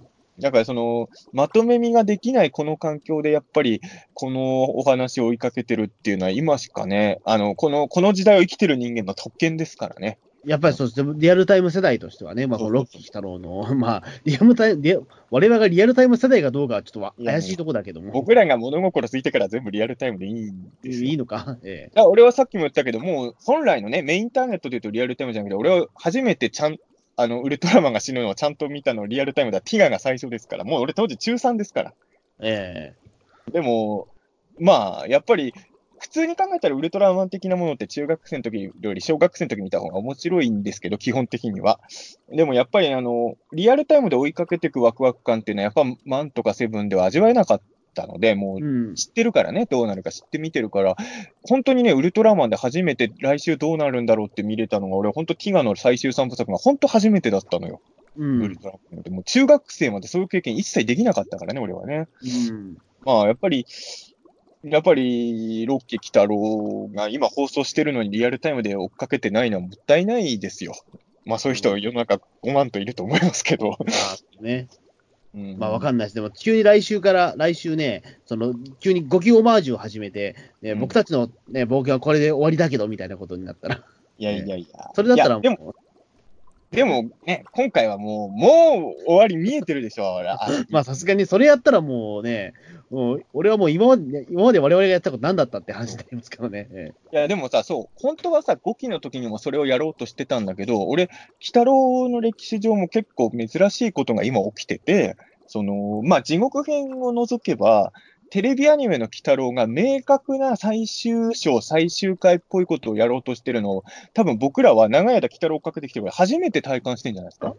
あの、お話大河性があるっていうことで言うとね、まあその5期がもちろんあったけど、あれはやっぱりもう未完のまま終わったっていうところで。だから、本当は5期がその感動を初めて味わわせてくれる鬼太郎になる予定だったんだけど、それができなかったので、うん。で、まあ一応ね、3期の地獄編っていうのはあるにはあるんですけど、まああれはちょっと番外編っぽいところもあるじゃないですか。うん。そう考えると、初めてゲゲゲの鬼太郎が、まあ、は最終回らしい最終回を初めて作ろうとしてるっていうのを僕ら今見てるわけです。だからこれはあの長い間、鬼太郎を追いかけてるファンにとっても初の体験なんですよ、これは。だって、原作からして最終回らしい最終回ってやっぱないからね、やっぱり。うん、まあね、そうですね。あえて言うなら俺は原作で最終回を一本選べっていうなら、メリーちゃんではないんですよ。うん、じゃないですね、やっぱり。俺、サラ小僧かな。ああれが原作の最終回でもいいかな。うんまあ、でも確かにないんですよね、原作に最あ、終回。現そうね、カッパの三平とか悪魔くんだったらもう最終回、これっていうのがもう間違いなくあるんだけども、北野に関してはないないんで、やっぱり。確かに、その、水木先生の三大キャラクターの中で、鬼太郎だけなんだね、むしろ最終回っぽい最終回ないのは。ええうん。他はね、明確な、しかも、どっちも名ラストと言われてるわけじゃないですか。うん。鬼太郎だけ違うんだね。鬼太郎か、そうか、意外だね。他の、だって水木先生って実はだから悪魔くんと三平思えば、すごい印象的ないいラスト作れる天才でもあったわけですよ。うん。鬼太郎の、なんか、あの、ドラえもんみたいにさ、さよならドラえもん帰ってきたドラえもん方式でいいからさ、明確な鬼太郎の最終回一本残しといてほしかったね。なんかどっかでね。今。ううん。ーん。確かに鬼太郎ってないね。それ。うん。だから、そこで言うと、だから本当に、ね、水木しげるですらで、ね、やってなかったことを今やろうとしてるっていうところなんだろうけども。うん結構ハードル高いことはやってるとは思うんですけど、やっぱり、そこは楽いや、それで言うとさ、予告にさ、あのーまあ、あのようなのかどうかわかんないけど、鬼太郎がなんか出てたじゃない。で、うん。郎の前に誰か立ってるシルエットみたいなのが見えたんですよ、予告でね。はいはいはい。あれが誰なんだろうっていうのが、これはでもね、どうなんでしょうね。だからその、まあ、地獄なのか展開なのかはわからないけども。あのー、1枠、俺の予想ですよ。1枠水木。僕もそうです。一応やっぱね水木です。ええこれ本来は7紙編のラストでやろうとしてたけど、取っといたのは今ここでやるのかなっていうね。思う。2枠は鬼太郎のお母さん。うん。まあ、やっぱりあの世で鬼太郎が合うものといえばね。えーですかね3枠は水木しげるですかね。いやいやいやいや、水木と水木しげる、まあまあ別人ではいいけど、完全別人だから。でもその水木しげるが出てきたらどどうしようっつうのっていうか。いや、やっぱり鬼太郎があの世行くときに止めるのは水木しげる先生が一番説得力あるじゃん。お前はもうちょっと現世で金を稼ぐのじゃ。もうちょっと直子と悦子に金を落としてあげるのじゃみたいなこと言いそうじゃない？水木いや、言うけどね、そうん結構台無しですよね、それね。じゃあ、やっぱり、あの、銀行員の水木の方がいいですね。うんそうですねだから怠け者になりなさいっつって、それでぬらりひょんがすげえ感化されて、うんあ、じゃあもう終わりだっつって。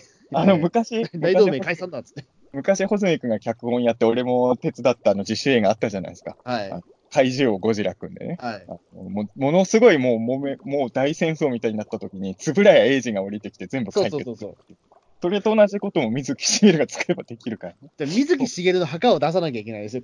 そうそうそうええでもすぐ、すぐ使える、すぐ取れるじゃないですか、その。まあ、豆腐機はすぐ取れますけど、でもそれでいいのかっていうところですよね。あのー何のこと言ってるか分かんない人は、あの、ぜひニコニコ動画で、あの、怪獣王ゴジラ君で検索していただけると、あの、僕らで作った、あの、自主映画が出てくるんでね。もう10年以上前の作品なんですけどね、もうね、あれも、ね。あれだってレジェゴジより前に作った映画だからね。そうなんですよ。ええ今思って予言なんじゃないかっていうね。ええいや、まあ、あのー水木先生が出ればもう全部かい、あ、だから、妖怪大戦争って本当それだったじゃないですか、あの映画のね。いや、まあそうです三ね。あれずるいよね。いや、あれはずるい。あれは、あれはやっぱりね、っていうか、水木しげるをちゃんとよく分かってないでしょ。あの、な何あれってなりますよね。あ、まあそう思う。あの、ええあのね、三池さんの妖怪大戦争のいあの一番の弱点は、多分その、あの、いわゆる水木しげるを知ってるか知らないかで、ラストの意味合いが全然、あれだから海外の人とか見たら、ひどいオチだと思うよね、多分、いや、そうですよね。急にね、ね、戦争よくありません。腹が減るだけですみたいなことを言う。な何これっていう。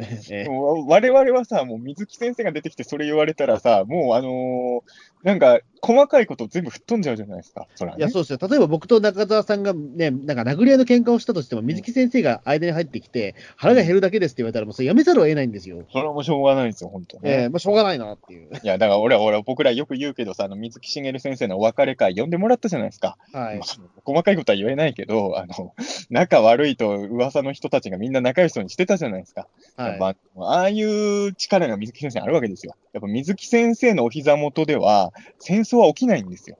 えだからやっぱり、そう考えると、みんなの、ロッケ北郎で北郎があの世で水木先生に会えば、無敵は無敵なんですけど、まあまあまあ、それはないかなえ。じゃあ、もしくは、ネズミ男が水木先生の例を降臨させて、腹が減るだけですって言ったら、多分解決ですよ、全部。でもそれこそまたあの、妖怪大戦争の時と同じで、水木マニア以外からは、は、なんじゃこりゃって言われることにいや、いや、だから水木しげるを出してて、そそれはもうね、そういうことですよ。いや、だから3枠にしといたんじゃない第1候補は銀行員の水木だし、第2候補は、大穴だろう、どうやっても。第2候補は鬼太郎のお母さんですよ。これはまだ若干俺あり得ると思ってるんですよ。えやっぱ鬼太郎があの世で会う存在といえばお母さんですし、あの、実際、あの、ロッキーは一回も出てないじゃないですか、お母さん。え出てないですね。目玉親父はさ、その、目玉になる前の状態も出てるから、やっうん。ぱお母さん見たいって気持ちもないわけではない。うん。うん。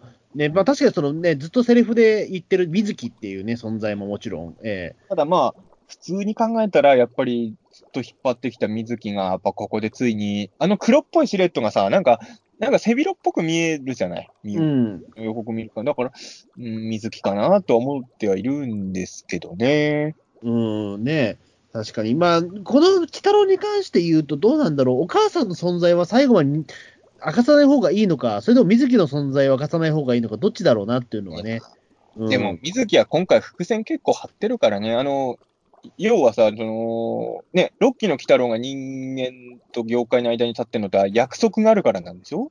うん。やっぱりそこを描かないのはさすがに、そこを描かないまま終わっちゃうのはちょっとどうかなと思うんで、やっぱ水木を出すのは大事かなとは思うのですよね。だからもしかしたら、そのまんまにはできないだろうけど、ちょっと墓場鬼太郎っぽいなんか回想シーンがちょっと入るかもしれないよね、来週。だったら燃えるじゃん。うん。あの、沢城さんの声で、鬼太郎が地獄の片道切符とか持ち出すんですよ。うん。ちょっと見たいよね、それは。うんいや、見たいですよね。確かにそうなったら。うん。ちょっと、どう、どうなるかわかんないけどね。うんそうですね。つねまあ、やっぱあのシルエットが本当にね、ちょっとどうなるかね。うん。じゃこつババアだったらどうします？じゃこつババアだったらどうするか言われても、いや、違うね、俺なんかね、どうするか言われてもな、どうしましょなんか、ぬらり表現になんか足りないもんあるの、なんだろう、俺、ぬらり表現さ大大好きなんだけど、あえて足りないもんがある。ほら、もうあえて探しよ。ねえ満足してんだけど、あえて何が足りないもんあるとしたらなんだと思ったら、じゃこつババアって思ったんです、この間。う。いや、そんなこと言ったら、じゃあタイムスリップも足りてないですよ。タイムスリップはなくてもいいよ、別に。5期もやってないから、タイムスリップは。えいや、なんか、ぬらり表の相棒といえば、あの、じゃこつババアは欲しいじゃない、やっぱり。えいや、でも、今更じゃこつババアな、うん。ないっすけどね。まあ、まあね、うん。だじゃあ、それ第4枠で、じゃこつババア。第4話ですね。あの、だからあれなんですよ、ロッキーのぬらりひょんは、ジャコツババアが死んじゃったことで、あんだけひねくれちゃったんですよ。だからネズミ男、今回のネズミ男と一緒で、ぬらりひょんはジャコツババアの復讐のためにこんな風になっちゃって。だからあの、あのユーモラスなシノボンがこんなに人間に敵意むき出しなのも、やっぱジャコツババアが人間に殺されてるから。そんな精神的支柱だったの、じゃこつババアって。あんまそういうね、印象ねえんだけど。ぬらりひょん一家においてジャコツババアはやっぱりね、まあ、原作で考えたらさ、あのぬらりひょんの一番の相棒は、本来はジャコツババアのはずじゃこつババアなんだけど、うん。ちょっとね、そう、今回、ジャコツババアロッキー出ないまま終わっちゃうのかなとはちょっと思いましたね。うんええそうですね。うん。ねあとは、だから本当に僕しか気づかないと、中田さん多分全然気づいてないはいポイントだと思うんですけども、あの、国会のシーンが素晴らしくいいんですよ、あれ。あの、なんていうか、その、えっ、と、ね、あの、きまあ、その、ネズミが、ネズミ男鬼太郎が合流するところとか、あと、マナが走ってくる国会議事堂の駅とか、うん。あそこまんまなんですよ。ああ、でも国会議事堂駅は俺も分かったよ。そう。ああれすごくないですか？あれまんまやんと思って、これ。あ確かにすごい、まあだからロッキー来たらやっぱり本物使うとかちゃんと再現するんだね。あの議事堂前はさすがに俺よく分かんなかったけど、あれもその前の、そのね、えっ、とうん、タクシー乗り付けた場所とかもす、あへれー、まんまですよ、あれ。すごいなと思って。うん駅駅は分かったけどね。うんあ駅、駅とかもそのまんまメトロじゃんと思ったけど、え丸の内線じゃんと思ったけど、ええますます女性総理にするしかなかったんだね。そう、ま、まんまだから、そのね、だからやっぱりそのロ、ね、多分なんだろう、そのロ、ロケにも行ってちゃんと写真撮って、それ、精密にやったんだろうなっていうのがね。うんでもさ、よくたよく考えたらさ、そのマリアルにやってるとなおさら思うんだけど、そのいろんなヒーローいるじゃないですか。はいそのまあね、いろんなキャラクターいるけど、総理に殺されたヒーローっていたのかね、今までね。その総理はね、もウルトラマンでも仮面ライダーでもポケモンでも何でもいいんだけどさ、ドラえもんでも何でもいいんだけど、総理に、しかもこんな長く続いてるキャラクターが総理に殺されるってなかなかなくないですか？ええ。総理直接殺すっていうことって、まあなん、ないと思うけどね。でも、あの、これ難しいところでさ、あの、今回総理は多分視聴者からだいぶヘイト集めたと思うんですけど、ええ。あ俺はやっぱり、800やたぬきの頃から比べると、政治家としてはやっぱり総理は成長はしてると思うんですよ。で、本当の汚いやつは自分で撃たないと思うんですよ。うん。やっぱりあのーだこれ難しいところでさ、その800やたぬきの頃の総理っていうのはもう巻き込まれるだけだったわけじゃないですか。で、これではいけないって言って今の、だって今回の総理はあの機動隊の人目だけでビビらしたりしてるじゃないですか。うん。あんなん、前のあの総理だったらありえないことじゃないですか。だから、ただ難しいところでさ、その成長することが必ずしもいい方向に世の中を動かすわけじゃないことがあるっていうのは、多分これ、現実もそうなんだろうね。うんうん、そうですね。だから、その総理もやっぱり言ってましたもんね。その、ひね、引き合うことは決して理屈がなくても別にそれはいいみたいなことはね、うん、うん、言ってましたから。えー俺でもね、これはね、総理トラウマなんだと思うよ。俺、ちょっとあの、総理はかわいそうだと思うのは、やっぱり、やっぱ妖怪にひどい目に遭いすぎてるから、うん。それはね、妖怪好きにはなれないですよ。あんだけ妖怪で散々ひどい目遭ってたらね。うん、まあね、やっぱりだから、総理にはやっぱり妖怪テラスハウスに入ってもらうしかないんだよな、本当は。あれが一番いい作戦だったんだよな。え総理がイケメン妖怪と仲良くなってればね。だから本当に総理は今までろくな妖怪と会ってないからさ。えうん、ねそうでしょ。別にコウモリ猫のハロウィンの時にね、いてくれてもよかったんですよ。あれにいても大して状況は変わってないと思う、まあ、変わってないか。うん。いや、でもね、よ俺でも妖怪法とかでやっぱね、あのー難しいなと思うのは、やっぱね、あのー妖怪って定義がもうめちゃくちゃじゃないですか。まあね、ええ妖怪イコール敵って言うけど、そもそも何をもって妖怪とお前らはしてんのかな、ちょっとわかんないところもあるじゃない？うん。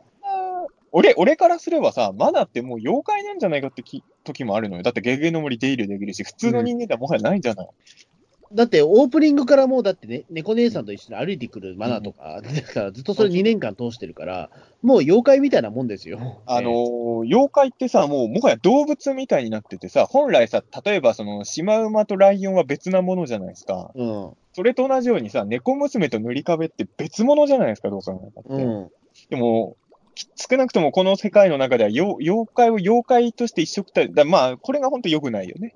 うんえあと、やっぱ政治家として考えるなら、あの、し首相が、総理が言ってることその通りだと思うし、感情、あの、理屈じゃないってのはわかるんだけど、あの状況で鬼太郎を打つことは、まあ、どう考えても日本にとってメリットはないですよね。えうん。あれは本当良くないと思う。あの、感情で動いちゃってるから、その、別に鬼太郎嫌いでもいいし、あ、変な話、後で鬼太郎は殺してもいいと思っててもいいんだけど、とりあえずこの状況で鬼太郎を倒しちゃうことって、あんまり総理にとってもめ、だってヌラリヒョンとペアダいるわけだからね、実際に。うん。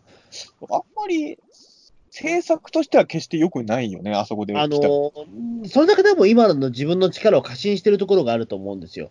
この銃があれば、多分もうその、鬼太郎なんてもう雑魚そのものだし、まあ現実すぐ倒せたし、多分ヌラリヒョンもベアードも多分この銃があれば多分すぐ倒せるって思い込んでるんだと思うんですよ。あの銃が一番強い武器なんですかね、今の首総理が持ってる武器としては。もうガトリングであれ出せないの、ガトリングであの、すごい弾。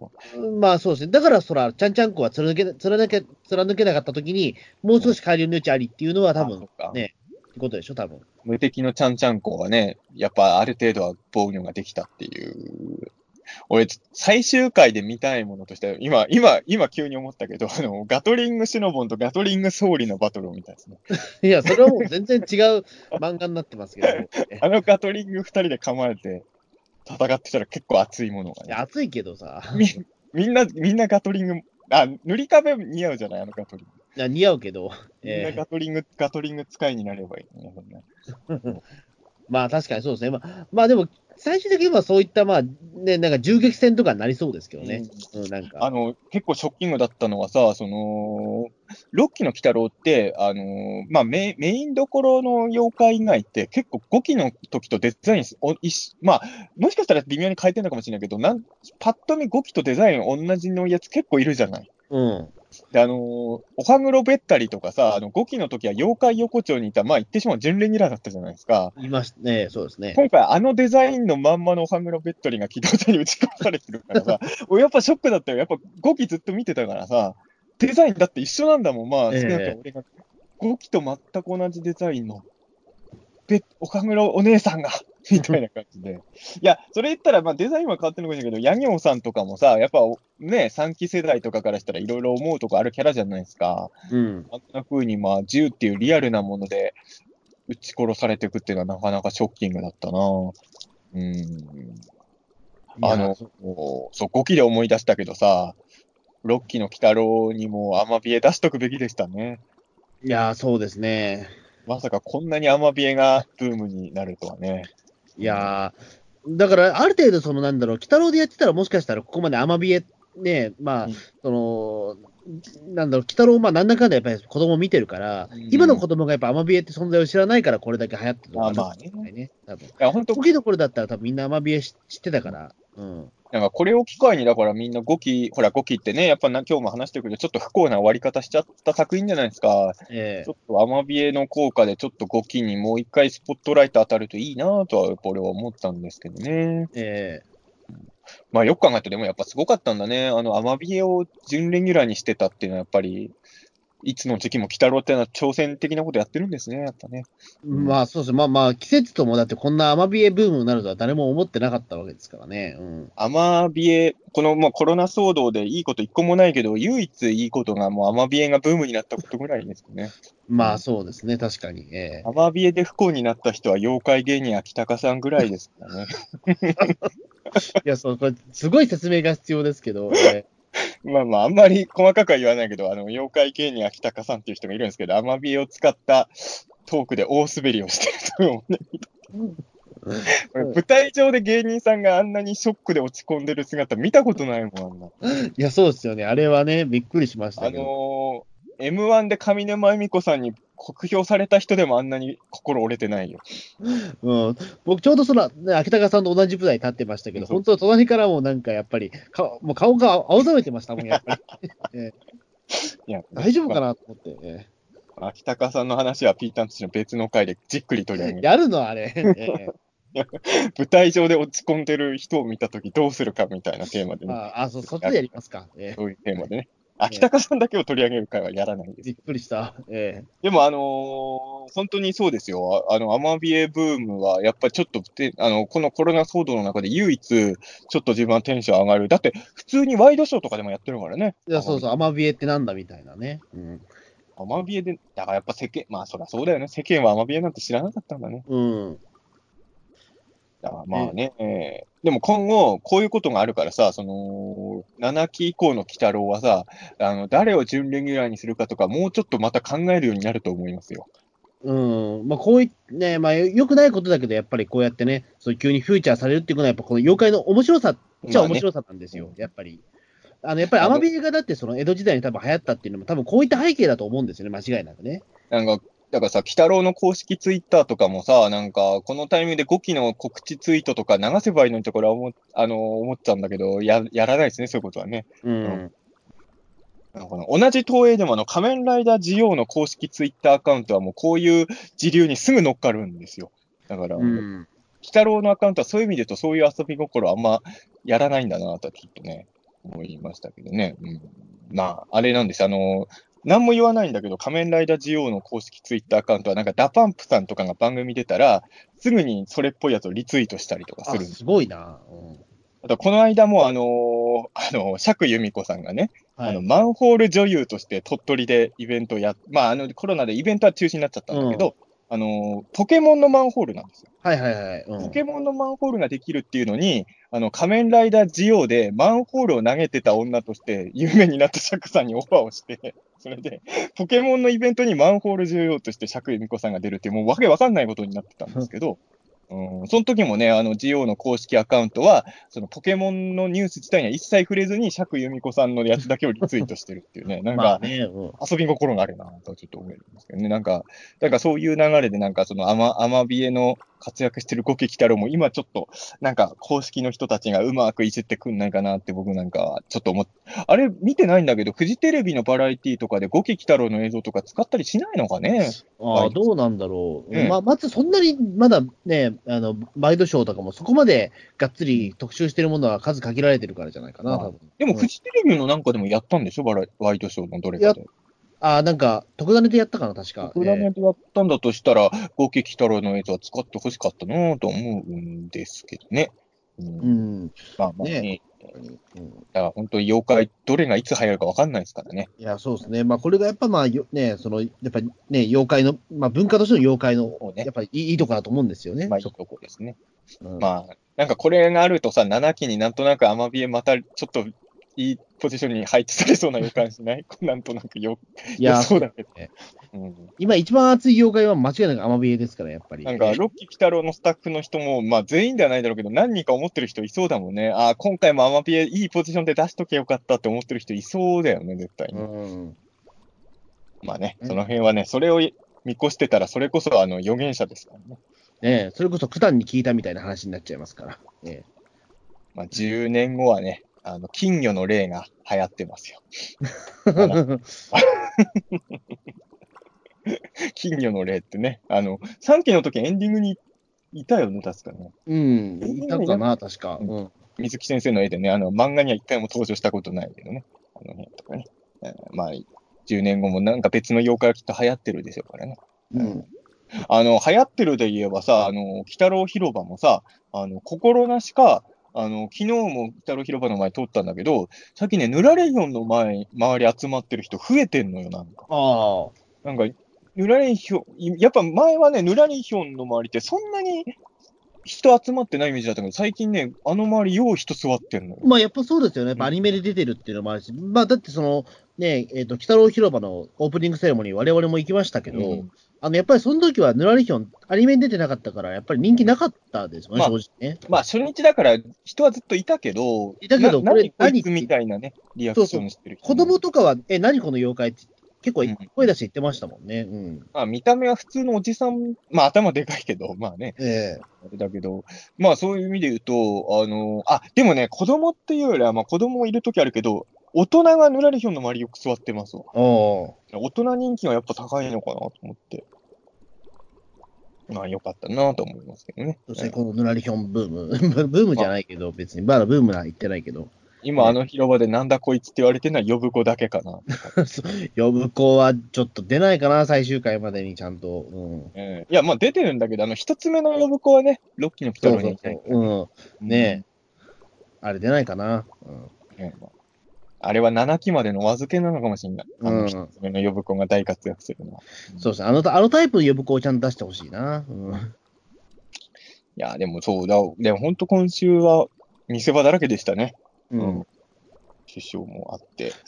せそうか、政治のあれもうま、ってことは、あの、まあでもあの辺はやっぱシン・ゴジラの影響もすごいあるなと思ったのは、あの瓦礫の山の上飛ぶヘリヘリの感じとかね。はいはいはいはい。うん。かあの、その後の、まあ、なんか対策はあるんですか？みたいなところとかもね。あの、あの辺のやりとりは多分シン・ゴジラなんでしょうけど、うん、やっぱ良かったんですよね。うん。見せ場がいっぱいで、本当に今週は大、大傑作だったんじゃないかと。はい。まあちょっと残り2話も非常に楽しみだっていうところで、まあちょっと、お便り行きましょうか。はい。はい今回も結構奥義いただいてますので、はい。いやそうでしょ。これでお便り少なかったらびっくりするよね、逆にね。いや、そうですね。えみんな冷静なのか、これを見てってなっちゃう ええはいじゃあ、えー紹介していきたいと思います。えーコニャンさんからです。えーマナーもとより、みやびや描写のなかったあやも妖怪に救われた体験者だけに、この時代悩み苦しんでると思います。逆に巫女は、父の死で妖怪憎しにえー囚われて、えー、伊吹丸がイスルギに行っていた、憎しみの果てには徒労と苦しみしか残らないという真実が見えなくなっています。予告で鬼太郎のそばにいるのは、えー、鬼太郎の母か、水木青年か、巫女の父か、えー成仏した七子か、果たして、また、アニエス、アデル、イスルギレイ、イブキマル、この4人も事態をどう見るか、見てるか、そして、えー猫姉さん、まだネズミ男はどう行動するのか、注目ですねと。すごいね。みことの父は一切考あえてなかった。みことの父は俺、全く予想してなかったな。うん。もうでも確かにここに来てみことフューチャーされたから、まあね、確かにみことの父は死んでるから、あまあ出るのでも、説得っていうことを考えたら、みことの父っていうのは非常に、ね、あの、その、えなんだろう、その、その、脚本上の流れを考えたらありなのかもしれないという。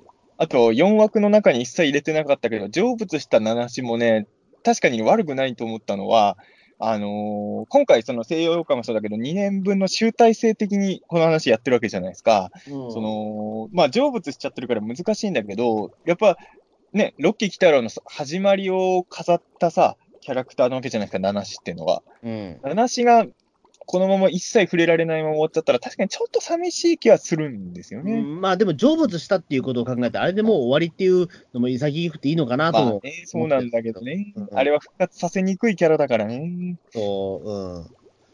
あれ、七子って成仏した後生まれ変わってるんだよね、多分なんかの赤ちゃんがね。うん。そう。じゃあ、あの、ロッキー鬼太郎の最終回が、あれなんですよ、まあ、マナと鬼太郎多分すれ違いになるとして、あの、数、20年後みたいなエピローグがついたときに、あの、七子の生まれ変わりが出てくるってなるかもしれないね。成長した、成長した。うん、とかかな。もし七子を絡む。まあ、みんなやっぱいろいろ考えるんだね。でも、巫女の父とか全然考えてなかったけど、確かに、なきになくはない。うん、そうですね。うんうん、確かに、まあ、やっぱ水木とかやっぱりね、うん、そのね、やっぱり、鬼太郎の母とか、やっぱりそこも見たいけども、やっぱりね、巫女の父っていうのは、これはこれでまたね、一応、えっ、と、立ってはいるので、全然三ね。平ってのはどうですか？え？三平死んでるじゃないですか。いや死んでるけど、ね、いろいろ説明が必要になるじゃないですか。まさかのクロス、まさかのクロスオーバーで、あの、死んだ三平が、鬼太郎とあの世で会うっていうね。じゃあ、この三平については、だからあれですよ、だからその、えまた3ヶ月ぐらい必要でしょ、時間が。え三平が、あの。君は何回もアニメ化されていいね、とか言う感じのね。うんそれもあり得るかもしれないですね。それじゃあ、アマゾンプライムビデオとかで配信してくれて、えーそう全13回の三平の話をみたいな、そういうスピンオフみたいな。ノンノンバーとかね。まあ、ノンノンバーでもいいけど、それこノンそ、ノンバーは、あの、ロッキー鬼太郎においては、現実のノンノンバーとは別人で、あの、ゆうたくんのおばあちゃん説があるじゃないですか。えーまあまあ、若干ね、ゆうたくんのおばあちゃんであるノンノンバーがあの世にいるっていうのは、まあ、ゼロでは。まあ、ほぼゼロ、ほぼゼロだけどね。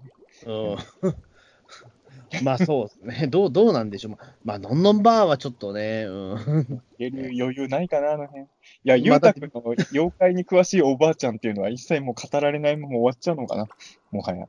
うんいや、まあ最終回ちょっと、そのノンノンバーが出てくるっていうことはあり得るかもしれないけど、声もなしで。えうんまあちょっとね、でも本当に、まあいろみんないろいろ妄想はしてると思いますけどね、あの世で。誰が。あれはで予告であの影だけ見せたのも、もうこうやってファンが妄想するのを楽しませるためですよ、絶対ね。えまあそうですね、しめしめと思ってるとは思いますよ、多分、えースタッフさんの方は。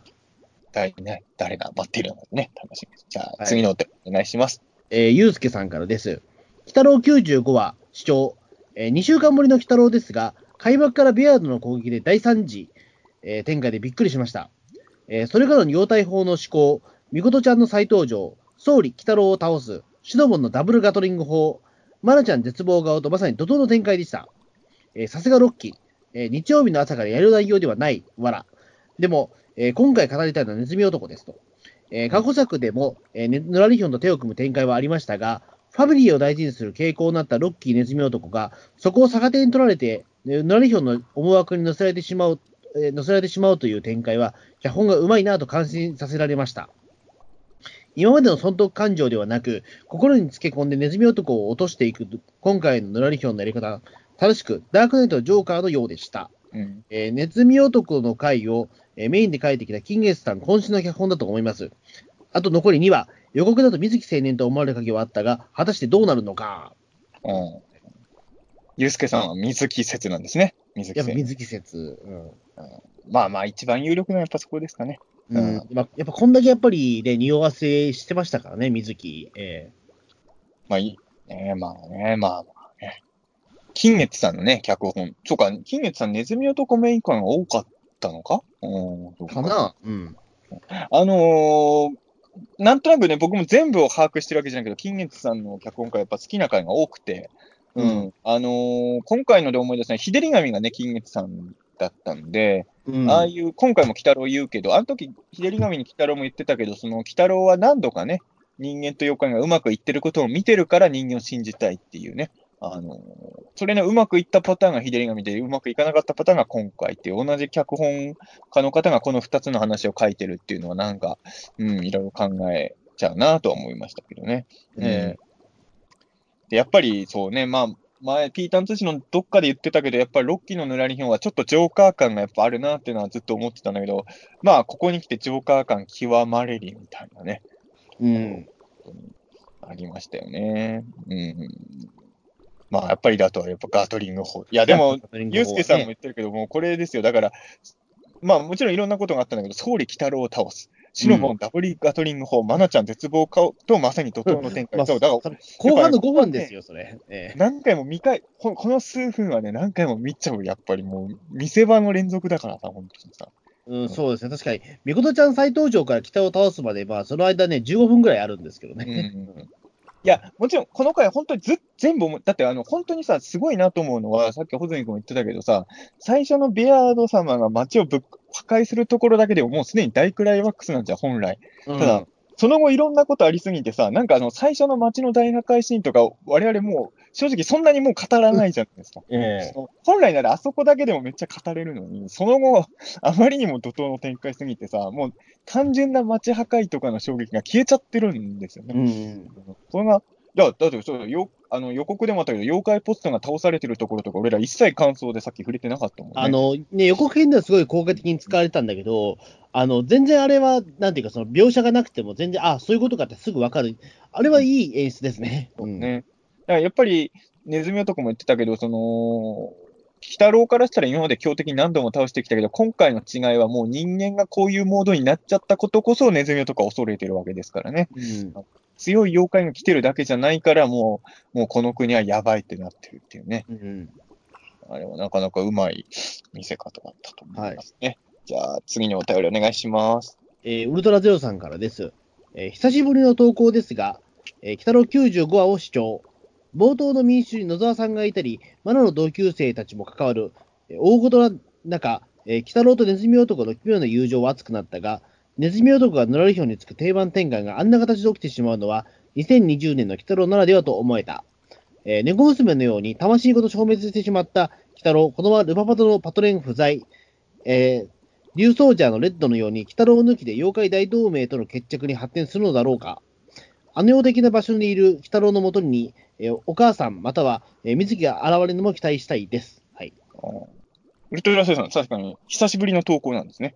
あの、かな、どうよ最近、あいや、久々、久々なんです。あの、俺ね、これ、たまにあの、ツイッターのリアルタイム検索で引っかかんない、あの、コニャンさんとか今もそうなんですけど、あの、ウルトラゼロさんって毎回感想くれてるイメージがあったから、前回とかも、あのー見つからなかったから、もしかして検索で引っかかんないのかなと思ったんだけど、本当に、あのー感想投稿がなか。はい。うん、だから久しぶりなんですけれど、あのーそうなんですよね。あのだから、やっぱこれは投稿せずにいられなかったんですよ、ウルトラゼロさんね。はい えあの、そうなんです。あの、ウルトラゼロさんも言ってるんですけど、あの、ここ最近スーパー戦隊がね、あの、2作連続で最終回が全員揃ってないんですよ。ええあの、ルパンレンジャー対パトレンジャーに関して言うと、パトレンジャー側が最終決、あ、間違えた。ルパンレンジャー側があ最終決戦には参加してないんですよ。はいはいはい。パトレンジャーだけで戦って。で、うんえーつい最近終わったリュウソージャーは、あのーレッドなしの残りメンバーで敵ボス倒レレッドはもういないんですよ、その時。うん。だから最後の名乗りの時に赤い赤がいないんですよ。おうだから結構ね、あの、いある意味、異色な最終回が、えー戦隊2本続いたんですけど、こまあ、なんていうのかな、あのーまあ、ロッキーのきあ鬼太郎もそういう感じになるかどうかは分かんないんだけど、確かに戦、俺、普通に考えるなら最終決戦前に鬼太郎復活だけど、あの、鬼太郎が戦い終わった後復活するって可能性も確かにここ最近のスーパー戦隊見てるとゼロではないのかなって確かにちょっと思うね。あのーあの、主役がいないことでバトルやる良さってあるんですよ、実は。うん。それは、あのーこの間終わったばっかの竜ソージャーでも思ったけど、その、大体レッドが倒しちゃうじゃない。はいはいはい。どうしてもね。あと、ルパンレンジャー対パトレンジャーで言うと、ルパンレンジャー側のが、まあ、扱いとしてはパトレンより主役だったんですよ。はい。その、どうしても主役級ばっかり目立っちゃうときに、その、主役がいなくても、あのーこんだけできるっていうのは意外とやっぱね、見せ方としてはね、面白くなること多いんですよ。で、あの、鬼太郎もさ、ファミリーいろいろいるけどさ、まあ、その P 回とか見ると本当思うんだけど、鬼太郎が強すぎるじゃないですか。うん。だから、鬼太郎がいなくてファミリーが頑張るっていうのも、まあ確かにね、盛り上がる気はする。やれば。そうですね。あの、うん結構、その、鬼太郎の6期も、ね1年目って大体その、フィニッシュを決めるのは鬼太郎だったけど、2年目から比較的その猫姉さんが決めるパターンも増えてきましたもんね。だからまさかのですよ。あの、ぬらりひょんを倒すの塗り壁ですよ。もうまさかの、ええ一番出番が少なかった塗り壁が、あの、もう満を持して、あの、ぬらりひょんをあの中にぬぬ塗り込んじゃいますよ。えで、あの、シノボンが、ぬらりひょん様って言ってガトリング砲で救出しようとするんですよ、塗り壁を。うん。それはあり得る。えまあでもそうですよ。でも、言ってしまうと、ヌラリヒョン側にはそんなにね、その、なんなんだろう、力はないとしたら、うん塗り壁みたいに、例えば神出鬼没で現れて、その塗り込んじゃうっていうのは結構有効な手かもしれないですよ。え俺でも真面目な予想していいですか？えはい。あ真面目な予想で言って、俺本当にぬらりひょんを倒すのは鬼太郎じゃない気が結構してて、うん。俺、ぬらりひょん倒すのはね、総理のような気もするんですよね。うん。これはあの、ネタで言ってるんじゃなくて、マジ予想。あはいの、あいや、あんま自信はないマジ予想ね。絶対そうなるとは思ってないけど、なんか人間が倒すような気するんだよね、ぬらりひょんもあ。のこの展開だと言ってしまうと、そのじゃあ、妖怪と人間はじゃあ相入れない存在なのかっていうところになっちゃうと、どあやっぱ人間側が歩み寄らないと、これ話終わんないんで、うん何かしらその、ね、あの、ななんだろう、そのね、決意として、ヌラリヒョンを殺すってことは全然僕あり得ると思ううんんです。うん。あの、あるかな。まあ、または、まあ、ぬらりひょんに関しては殺さない決着もあるかなとも思ってるけどね。やっぱうん戦闘キャラじゃないから、この辺使いが単に倒す、普通に指鉄砲とかで倒して盛り上がるキャラじゃないんですよ、ぬらりひょんはね。なんか倒し方はなんか工夫があるとは思うんですけどね。果たしてどうなるのかね。うん。ちょっと、まあ、わかんないですけどね、そこはね。そうですね。うん、ね、まあ、どうなんのかな。まあ、最終回ちょっとこれは確かに読読めないからな、やっぱり。うん。まあ、今までロッキー鬼太郎で僕ら展開予想を読めたことあんまないですけどね。うんあの、温泉会にベアードが復活するとかは当てたけどね、一応ね。ね うんえ、ねえ。うんねももしくはもう最終回、お化けナイターで終わるとか。ああ、あれですか、あの、第二次妖怪大戦争でバトル終わるってこと？で、そう、で、あの、えっと、次がだから、あの、97は最終回、お化けナイターで終わる。ああ、最後日常会で終わるってことか。最後、野球で勝負だ いやー、むずっ。ああ、最後そういうこと？あの、ヌラリヒョンと野球で蹴りつけるの？いや、まあ、それはでも、その後、まあ、その、ノラリヒョンとは決着がついて、まあ、その、じゃあ人間と妖怪どうやって、じゃあ歩み寄ろうか、じゃあ野球で勝負だっていう。でも、リ、リ、レース、本当にリアルに考えてオリンピックとかって本来そういうことなんでしょ？いや、そうなんですよ。ええ戦争は犠牲者出るから、これで決めようっていうね。まあそう考えると、実は最後お化けナイターで終わるのは風刺としては、まあ、風刺としてはありだし、まあ、ね、この先ちょっとオリンピックどうなるかわかんないけど、残りはオリンピックで頑張ろうぜみたいな。えまあね、アニメの鬼太郎の歴史はお化けナイターから始まってるから結構ね。えで、そのお化けナイターで終わるっていう。5期の時ナイターやってないもんね、お化けナイター。うん。そういう久々の。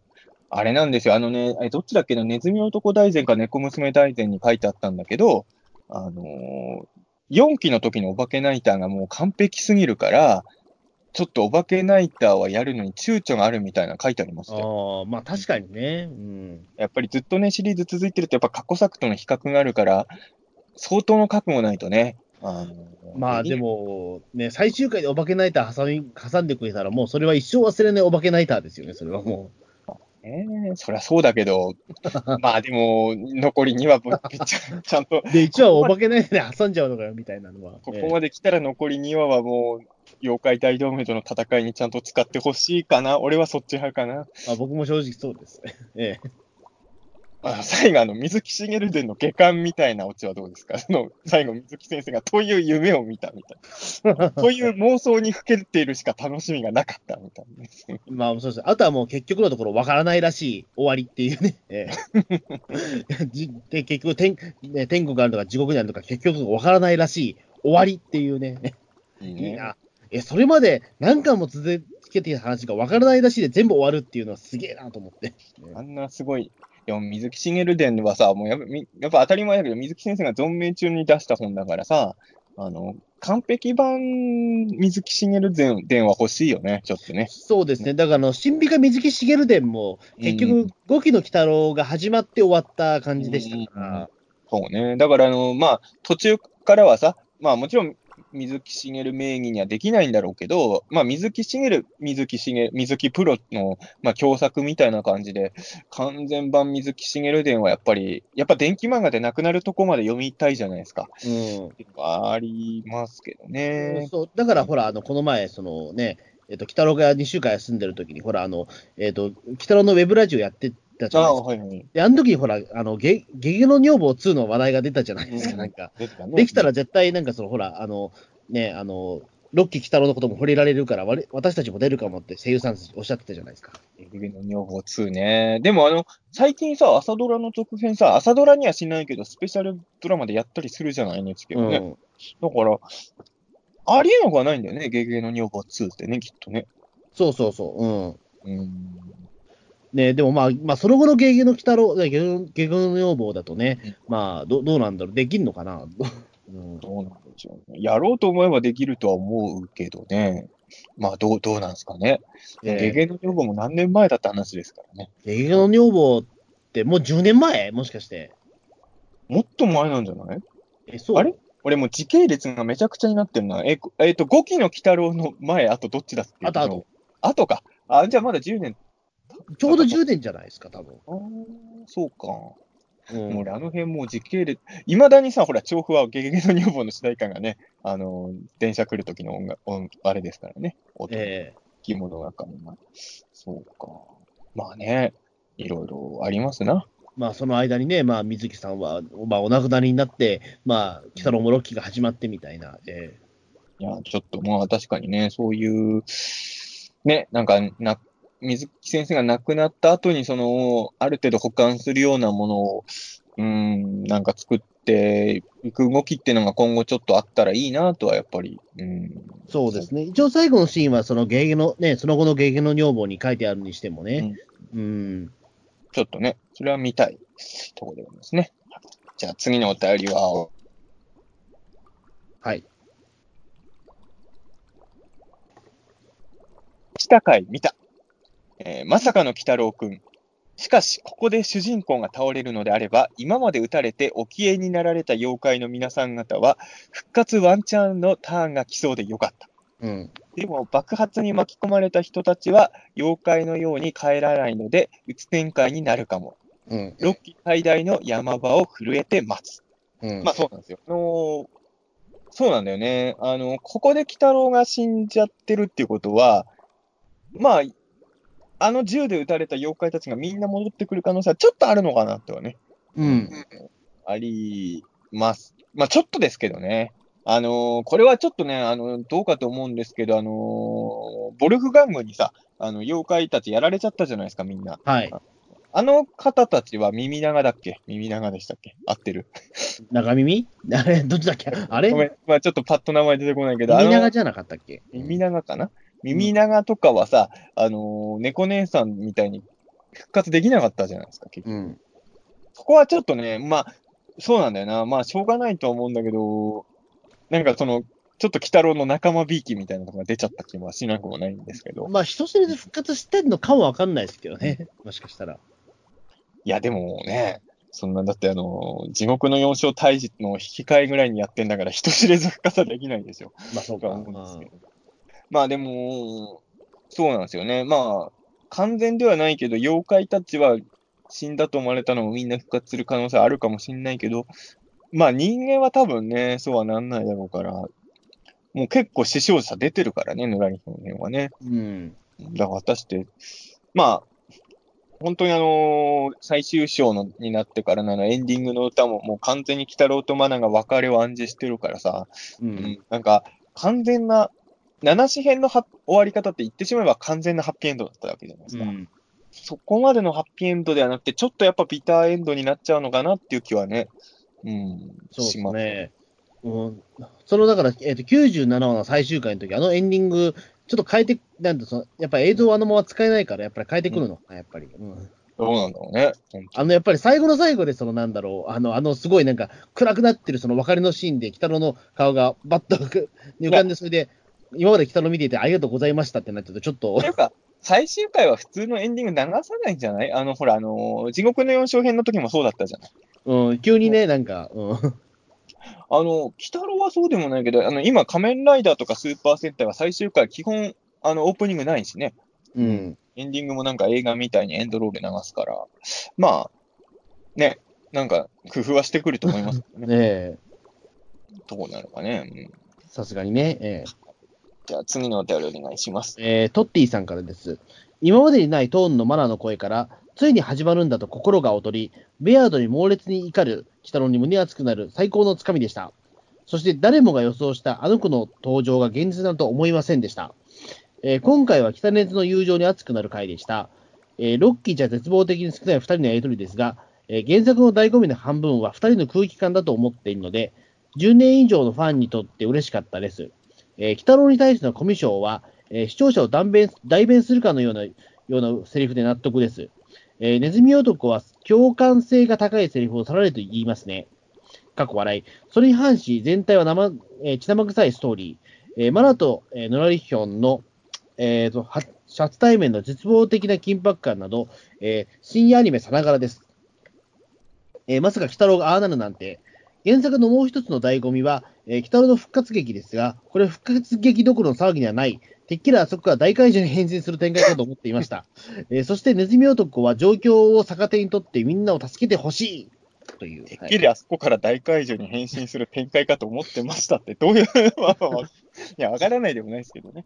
うんえあのーあ、どうなんだろう。そして誰もが予想したあの子の登場が現実になるとはってのは、ミコトのこと？ー、ミコトのことなのかな？誰もが多分予想してなかったと思うけど。まあまあまあ、あのままじゃほっとけないっていうのはあったろうけど、うん。ミコトってでも、七種の最終決戦の時に避難する中にはいたよね、確かね。いたいたいた、確か。うん。あの時はね、こんなになんかその、こじらせてるようには見えなかったんですけど、うん。あのーそう、今回ネズミ男が鬼太郎のことはコミュ障って言うんですけど、まあもうロッキー鬼太郎見てる人はみんな思ってると思うんだけど、大体鬼太郎が、いや、みんなで行くのはやめよう、俺一人で行くってなった時って大体失敗するじゃないですか。そう。うん、あのね、鬼太郎はね、一人で絶対行かない方がいいんですよ。で、俺今回ね、まあネズミ男もはついてったけど、やっぱりね、だからまあみんなで行く必要はないと思う。確かにみんなで行ったら警戒されるのわかるんだけど、やっぱ砂かけババアを連れてくべきでしたよ。いや、やっぱ砂かけババアはやっぱりね、万能説ですね。うん砂かけババアだったら総理にしびれ砂かけてたもん、多分。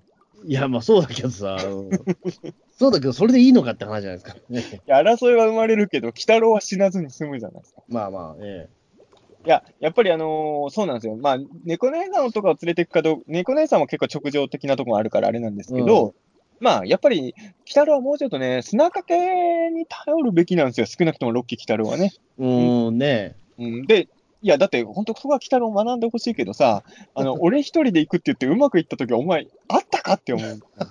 え。え失敗から学んでくれよと思って、ちょっとはね。いや、だからそれこそやっぱり猫お姉さんがやっぱり、うんまた一人で背負い込んでしてみたいなあれでしょ、そうええうん。だそこはもう、鬼太郎の性格で直せないんだろうけどねなんだろうね、あの、鬼太郎の変な自信かはね、今まで交渉ごとうまくまとめたことほぼないのにさ、なんか妙にそこは自信があって、自分一人で行くってなっちゃうんですよね、鬼太郎は。うん。うん。ちょっとね、まあ今回、ネズミ男がついていくとこは男気あってよかったし、あのーよく考えたらさ、その、ネズミ男が鬼太郎の行動を一番理解してるっていうのは、あれも金月さんの脚、あれ違う、雷会の脚本も金月さんかな？あのーうん。雷会の時からそういうロッキーのネズミ男の性格っていうのは出ててさ、あの、結局、あの、あの時もその雷が人殺しちゃってんだけどさ、ヤクザにそそのかされて、その、人殺してることに引いてんじゃなくて、こういうことがあったら、鬼太郎が絶対感づいてきちゃうみたいなネズミ男だけが理解してるみたいなね。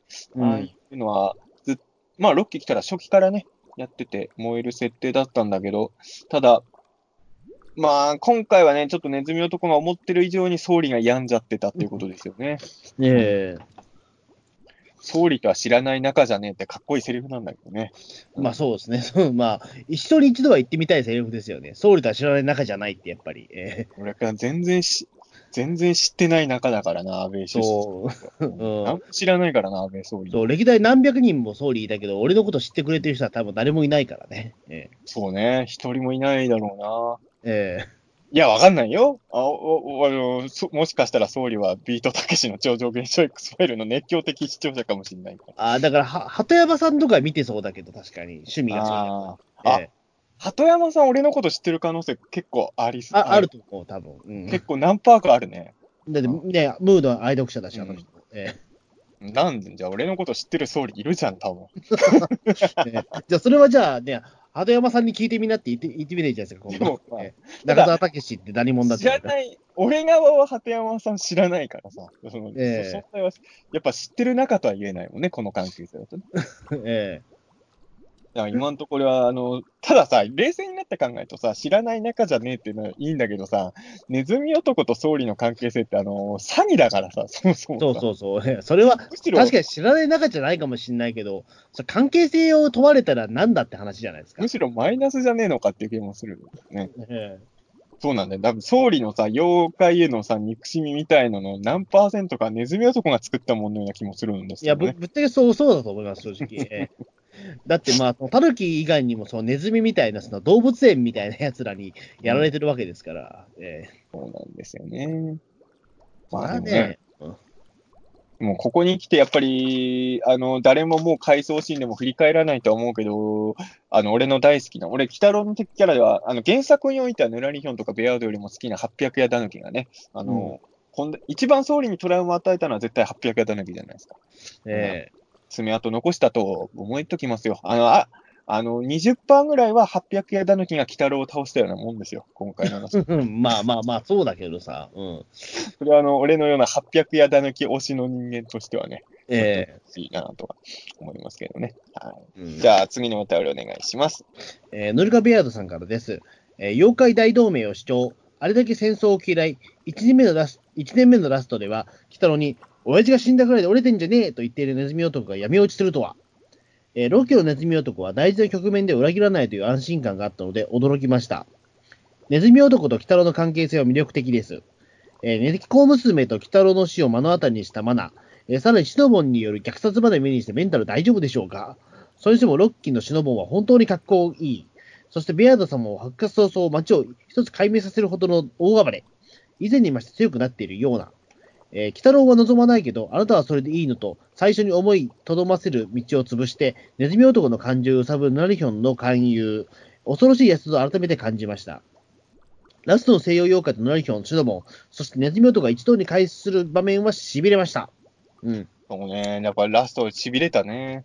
うん。うんあ、あえて言うとさ、あのー、西洋妖怪編見るとさ、結構配下のやついっぱいいたじゃないですか。えあのー、なんか、なんか数人で攻めてきてるのがちょっと物足りない気がしたんですけどね。あのー、なんかいっぱい引き連れてきてほしかったなっていうのが。それは第二次妖怪大戦、妖怪大戦争で出てくるのかな あのー、いっぱいうじゃうじゃ。ーまあどうなんですかね。まあどこまでの戦争になるかというか、だって今の状態で言うと、うんあの、もうだって味方、日本の妖怪も味方になっちゃうって言ってしまうと、うん多分に第二次、そのよ妖怪大戦争っていうのは、あれなのかな？だから人間と妖怪の話なのかな、うんのような気がするんだけどね。あのーやっぱ第二次、別にに日日日本と西洋の戦いじゃなくて、もう妖怪たちと人間たちの戦争が起きちゃうっていうのが第二次妖怪大戦争のような気はするんですけどね。うん。どうなのかね？もう本当に俺、その人間と妖怪の戦争を完全に丸く収める。まあ俺だから完全に丸く収めるのは難しいオチにもう向かってるとかしか思えなくて、完全に丸く収める方法はもう水木しげる先生を出すしかないんですよ、もはやね。腹が減るだけだっていう。えーでもそれは多分やんないだろうから、まあ、じゃあ、マナが言う、腹が減るだけだっていう。いやいやいやいや、おかしくなったのかってなるでしょ。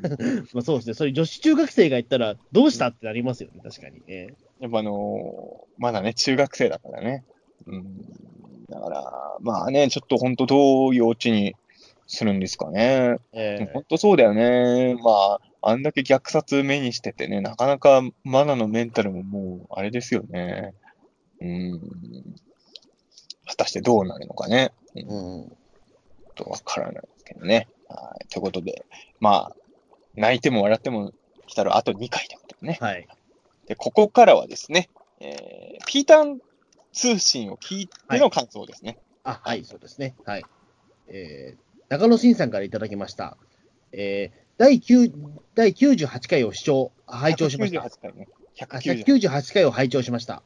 えー調えー鳥取と調布の霊界通信会、えー直前まで穂積さんの境港レポートがツイートされていて、それを眺めながらだと立体的に楽しめる神回。えー長さも前回をさらに超える2時間半超え。さらやはり北の放送中に現地からの収録は臨場感がすごかった。違かった。えーなお、穂積さんが帰宅後に調布へ向かったのは、水木先生の最初と最後の血を続けて行かれたことに感動を覚えました。えーかつて調布の新興書店で、先生と穂積さんが出会ったことから始まった物語で一肌がついた感じがします。ロッキョも佳境ですが、なるべく最後までピータン通信に、えー通信後に本編を見続けます。という。はい。ピーターンとして聞いた後本編見るんですね、中野さん、ね。そうですね。そのスタイルはもうとりあえず最後まで貫くつもりらしくて。えおすみくん、僕は、ーは僕は今からトイレに行ってきます。い。何ですか、それ。えー このタイミングで？じゃあもう、もうね、ちょっと、ちょっとおしっこしてくるんで、その間一人で喋っててください。マジですか？はい。あ、そうです。じゃあ、お聞きいただきありがとうございました。まあそうですね。まあ、前回ね、その霊界通信会っておっしゃってたんですけど、まあ鳥取と調布とのね、まあ感じだったんですけど、まあ、ね、境港レポート一応ツイートはしていたんですけども、えー、と、そうですね。まあでも、どうなんでしょう。あの、2日間行ってたんですよね、前回ね。あの、境港。で、2日目の終わった後に、えー、と、あれですね、まあその、ピータン通信も収録してっていう、まあなかなかすごいスケジュールではあったんですけども、えー、そうですね。あの時確かね、えー、なんだっけ、あのー夕方のまあ7時ぐらいにその米子のビジネスホテルに帰ってきて、その後10時ぐらいから確かピータン通信の収録始めたっていう形だったと思うんですよね。だからその間にすごいね、その、なんだろう、まあ鬼太郎は見返せないから、まあ、なるべくそのね、その日の広島で見たその芸芸の鬼太郎のね、えっ、と、前回の回をなるべく頭で半数さして、で、それで収録挑んだわけですけども、えーね、あのーうん、結構めちゃくちゃなスケジュールではあったんですけども、そうですね、確かに臨場感、なんか違ったのかな、どうなんでしょうね。あうんこれでも、大丈夫ですか。はい。ええはいどうですかね、前回でその臨場感ありましたね、もうどうなんだろう？今、あれですか、ホズミ君の一人語りなんですか？俺あに一人語りやってました。あええ一人語りですね。はい。はいまあまあね。いや、だってあの、あのタイミングでカットできないから、だって。え いや、すいません。いや、なんかね、あのーよくさ、ピータン通信撮ると撮り終わったとトイレ行ったりするんだけど、なんか今日ちょっと我慢できなかったんで。えあそうですか。ええ僕ら、もう何分喋ってんすか？えでも、えっ、と、あれですね、えっ、と、2時間ちょうど今。でもってどういう意味ですか？いや、わかんないですけど、えでもまだ2時間しかやってないですよ、みたいな。えいや、でもほら、前回が2時間半行ってるから、まあ最近はもう2時間半行くのがもうちょっと当たり前になってきちゃってるから、ちょっとよくはないんですけども。前回2時間半もやってたのか、そうか。いや、なんか、なんか2週空いてるとさ、ちょっとやっぱいろんなものを忘れてきますね。そっか。ええなるほどね。あまあでも前回はね、特別な。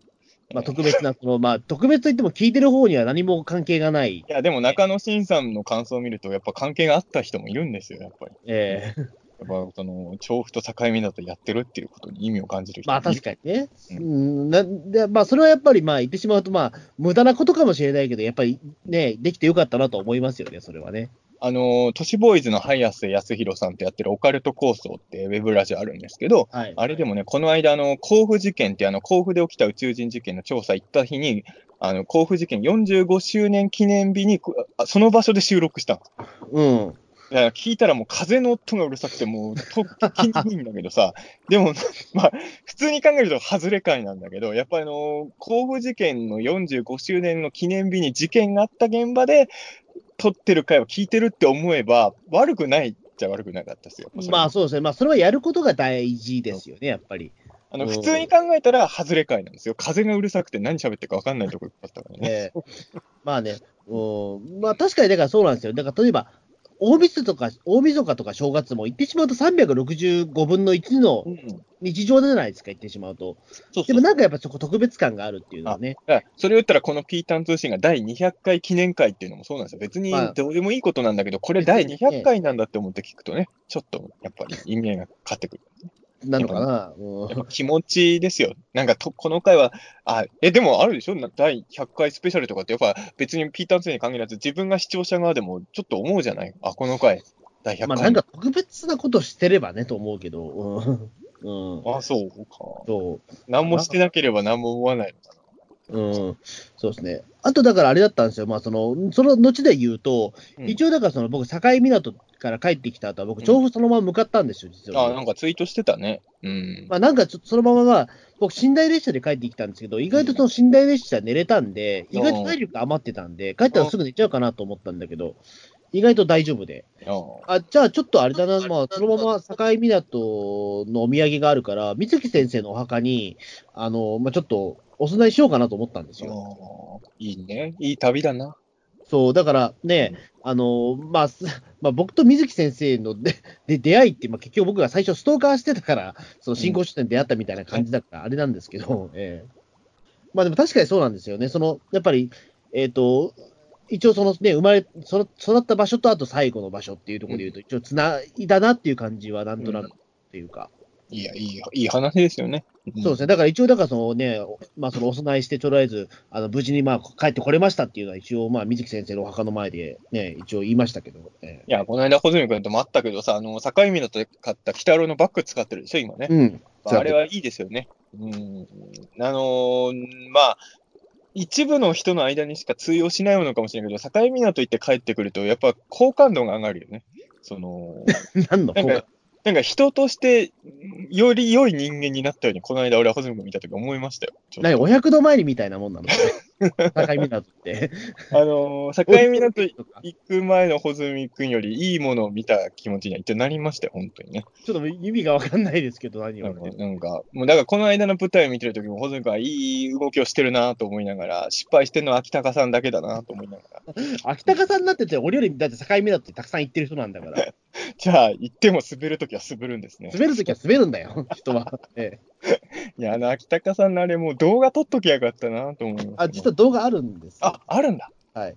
いや、この間さ、林さんとも会っててさ、あの、うん。あの見てないじゃない、林さん。あの、んライブね。穂積君と秋高さんと夢郎さんでやってたライブね。あの、なんか、俺らが、林さんが帰る前に、あの、リハーサルでアマビエのなんかスクリーンに投影してるのだけは見てたのよ。うん。で、面白そうだなと思いながら、でも次に予定あるからっつって林さん出てったから、あの、アマビエのやつってどうでしたって、向こうから聞かれたの。うわうわうわ見たかったんですよね、あれって言われて。でも俺もそうだからね。俺もあの日、本当は、あのー次の用事があるから、見れないかなと思ってたんだけど、アマビエのあれがあるから、ちょっとね、見たくなっちゃったのよ、はいリハってたら。だから、あの、ちょっとあえて次の予定の人に連絡して、ちょっとずらせないですかねって、もう、アマビエのために俺はずらしたんだ。そしたら、秋高さん、アマビエで大滑りするから。まあでもそれでまあ、ね、だって寝るっても見れないものが見れたまあからよかったね、なかなかめったに見れないもん見れたからよかったですけどね。えええーまあそうですね、確かに。まあ、ね、まあやっぱりだからね、まあその、ね、調布、まあやっぱり調布に行けたことは良かったなというか、やっぱり、ね、境港と調布を歩いてみても、やっぱり全然やっぱりそのね、土地柄も全然違うんだけども、うん。なんだろう、その、まあ確かに水木しげるはここを歩いたんだっていうね、うん。ことは思いましたし、やっぱりその、境港って海の町だけど、調布って全然海の町じゃないから、まあまあそうですちょっね。と不思議な感覚はあったんですよね。うん。うん。何か関係するものがあるかなと思って歩いてみたんだけども、まあ、なんとなくでもその神社の形とか言ってみれば、なんかちょっと似てんのかなみたいなところは、なんとなくその何が似てるかって言葉にはできないんだけども、ちょっと思うところはあったぐらいかな。まあでも、まあいい、いい、いい締め方ですよね。境港行って。そうですね。うんはい。うん。うんまあ、あとはだから、そのね、途中で神戸寄ったら完璧だったかもしれないけど、まあそうですね。神戸の水木通り行ったらね、多分まあね、ね神戸の水木通りって別に何も観光にはしてないもんね。うん、特に何もないというか、だってあそここそだって水木しげる誕生の地ですから。まあ水木しげる選手の誕生は本当そこだもんね。確かにね。あの、境港は、まあ、まあ厳密に言うと大阪なんだけどね、村重る誕生の場所ですもんね。うん、そう。ねねだからちょっとね、まあやっぱり、それはやっぱりな、なんだろう、その調布も歩けて、よ、よ、よかったなというかね。うん。じゃあ、うん次のお便りお願いします。はい、えーウルトラゼロさんからです。えー、北郎と、えー北郎感想会を拝聴。言われてみれば、北郎と猫娘、えー、マナネコの組み合わせが多かった一方で、北郎とマナだけの組み合わせは少なかった記憶ですが、全くなかったわけじゃないので、難なく受け入れら受け入れられたと思います。しかし、北郎とマナの絡みも残りわずかなのがすごく寂しくなっていく。うん。まあ、それは全くはなかった、全くなかったわけじゃないんですけどね、確かにね。まあ、でもやっぱりちょっと珍しい組み合わせ感がね、やっぱ感じましたからね、温泉旅館に関して。うん、そうですね。やっぱり、鬼太郎と猫娘、猫娘とマナなんですよね。うんだから、難しいとこなんですけどね、あの、温泉旅館みたいな鬼太郎とマナの関係が深まるから、やっぱもうちょっと早めにやってもよかったような気が、やっぱちょっとするんですけどね。うん。ちょっとそうなんですよ。だから、その、今回もだから、その、あれじゃないですか、オープニングで、ね、うんあんなにね、楽しかった日々が壊れていくのところ、うんなんか温泉旅館のシーンばっかだなと思って。いや、それ以外でも使ってましたよ、ちょっと、いや、使ってたけど、でもなんか後半全部ほとんど温泉旅館だなと思って。うんだから、どうしてもね、やっぱり、そういう意味で言うと、ゆめこちゃんはまだ、げ鬼太郎ファミリーのいろんな人と絡みがあったんだね。ま、まだはどうしても猫姉さん特化型みたいなところがちょっとね、まあ確かに強かったかなとは。うん。そうですね。うん。まあ、特にネズミ男との関係性が、まあ、弱、弱いは弱いので、やっぱり。うん。うんただ、今回のなんか、ネズミ男さんとマナのやりとりはちょっと良かったけどね。うん。あのー、多分、マナからしたらネズミ男だったら、向こうが寝返っちゃうかもって不安感がすごいあったと思うんですよね。うん。あれが小泣きとかだったらあんなに不安にならないんじゃないかっていうね、うん。するからね。うん、ただまあ確かにね、もうちょっと見たかった気あ、あのね、ネズミ男大全読んではあ分かったんですけど、あの、作り手の人はね、穂積君が前ね、あれはなかったことになってるって言ってたけど、やっぱあったんですよ。あの、ネズミ男がマナを好きになったってことはちゃんと意識してますよ、スタッフさんは。あ、本当ですか？よかったです。えただ、その、一回好きになったけどダメだと思ったら、もうどうでもいいってなるのがネズミ男だっていうのえあれあ、あ、そシンフォニーなるほど。そういうことなのね。ええだから、その後、800円の時ね、すぐ。あれは、だから、うまくいかなかったら、もう、すぐに次に気持ちが切り替えれるんですよね、ああ、すげえな。うんだから、あの、学校の会談かも、決して、あの、あの、独立した話じゃなくて、ちゃんと、あの、大河的な話に組み込んでる意識はああるみたいですよ。ーじゃあ、あれですか？じゃあ、その、ね、富山圭さんの、じゃあ、ネズミ男、3キロネズミ男がひ比較的引きずるタイプだったっていうぐらいの違いなんですね？どっちなんだろうね。でも確かに、でね、ネズミ男に限らずさ、水木しげるのキャラク、漫画のキャラって全部ではないけど、あんま引きずらないイメージあるよね。うん。なんかそういうものに対して。あのー、鬼太郎とかもそうだけど、割と、たと、例えば、そのアニメの印象だとまずずれちゃうけど、鬼太郎やわとか読んでてもさ、まあ最初の頃はちょっとショック受けてるけど、もう後半猫さんのこととか全く思い出さないわけじゃない。全く思い出せないですね。うん。だからまあ、そう考えると、まあ、マナに対するネズミ男のもうい何も思ってないのも、まあ、わからんでもない気もする、まあそうですね。まあ、水木漫画ってまあそうかな。例えば、のんのんばーと俺にしても、何人も女を描いてるじゃないですか。ねうんまあ、ある意味ねしげる。さんはやっぱり。え えうん。いや、それはでも別れがあったからしょうがないですよ。まあ、別れはあるけど、でも、それは一巻の間にすごい何人も女と関係を持つっていうね。いや、そんな、持ってない。そんな持ってないよ、何人も書いて4人ぐらいか。ええいや、それでも多いなと思ったけど。うん。まあね、別に付き合ってるわけじゃないからね。付き合ってるわけじゃないけど、なんかすごいなとこの話だと思ったけど、改めて。いやいや、全然、健全ですよ、健全。うんのんのんばーも含めたら5人ですよ、確かいや、どんどん含めたらもうわけがわかんないでしょ。うんじゃあ、次のお便りお願いします。えっ、と、ノリカビアードさんからです。えー温泉会拝聴えー花子さんは七不思議会とヌエの2回、えー子猫娘はヌエの会、猫娘は玉物前、前編、えーカミーラは妖怪大戦争で温泉に入っているので、女性キャラの入浴シーン NG ってことはないと思います。えーただ自分はベアード様の入浴シーンがないことに不満です。怒りマーク。うん。すごいですね。もうどの回で温泉会が、あ、お風呂入ってる入浴シーンがあったか全部見るかくださいね。ベアード様の入浴シーンはないことには不満です。本当か？それは。そうか。あ、言われてみれば、カミーラ、カミーラと、あの、猫姉さんの方の入浴シーンはもう俺、記憶から完全に消えてたな。あの、子猫娘と花子さんがお風呂入ってるのは覚えてたけど、そっか。そう、うん。カミーラ入ったんだね、カミラ妖怪大戦ああったっけ？うん確かに。言われあったちょっと思い出してんな、カミーラの入言われてみれば、猫娘は思い出したけど、カミーラの入浴シーン俺完全に忘れてるな。そっか。うん。まあ、温泉旅館会で相手やってない、あの、温泉旅館会とか、あの、海に行く会とかでやってないのは確信犯なんですよね。うん。サービス隊だと思わせといてやらないぜ、みたいなね。うん。じゃあ、次にお便りお願いします。えー木村優さんからです。えー幻の記者は一度しか使えない問題。えー僕の解釈は、記者自体はお親父さんの命と引き換えに一度しか使えないけども、猫娘が汽車に乗って機関、えー、汽車使用前に戻っているので、親父さんは汽車を使ってない扱いに戻っているので、また使えると思います。えどういうことだろう、えーま、中田さん、幻の汽車以前だと、繰り返し過去に戻って苦労する話は、窓巻きが初めてっていう話でしたが、もしシュタインズゲートを見ていないなら見てほしいです。そして可能なら感想会を聞いてみたいです。あの、幻のでで、幻の記者問題は次のトッティさんも考察してるんで、2つ並べて、はい。えー幻の記者、えートッティさんからです。はいえー幻の記者についての考察、目玉親父自身が復活できることを知らないために、えー使う場面に慎重になっているのかなと思っています。つまり本来はチートの技ですが、目玉の親父の勘違いがチートを防いでいるのかなと思います。そう考えると、あのシリアスな場面が笑えてきます。かっこ笑い。えーここまでは前回の補足ですが、改めて考えると前回と同じタイミングで記者を呼んでいるので、1回は1つの事件のみという意味だと思うようになりました。それならば何回もリトライしたことと、1回に矛盾が生まれないなと思って納得しています。ほうね、なるほど。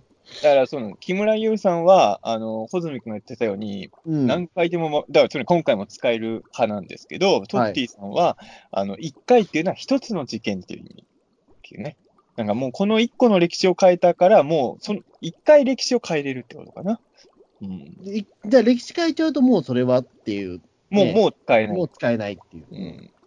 でもうこれでも、目玉の親父のその特殊技能が、そのね、えっ、と、幻の記者というのはもうなくなったっていう。うん。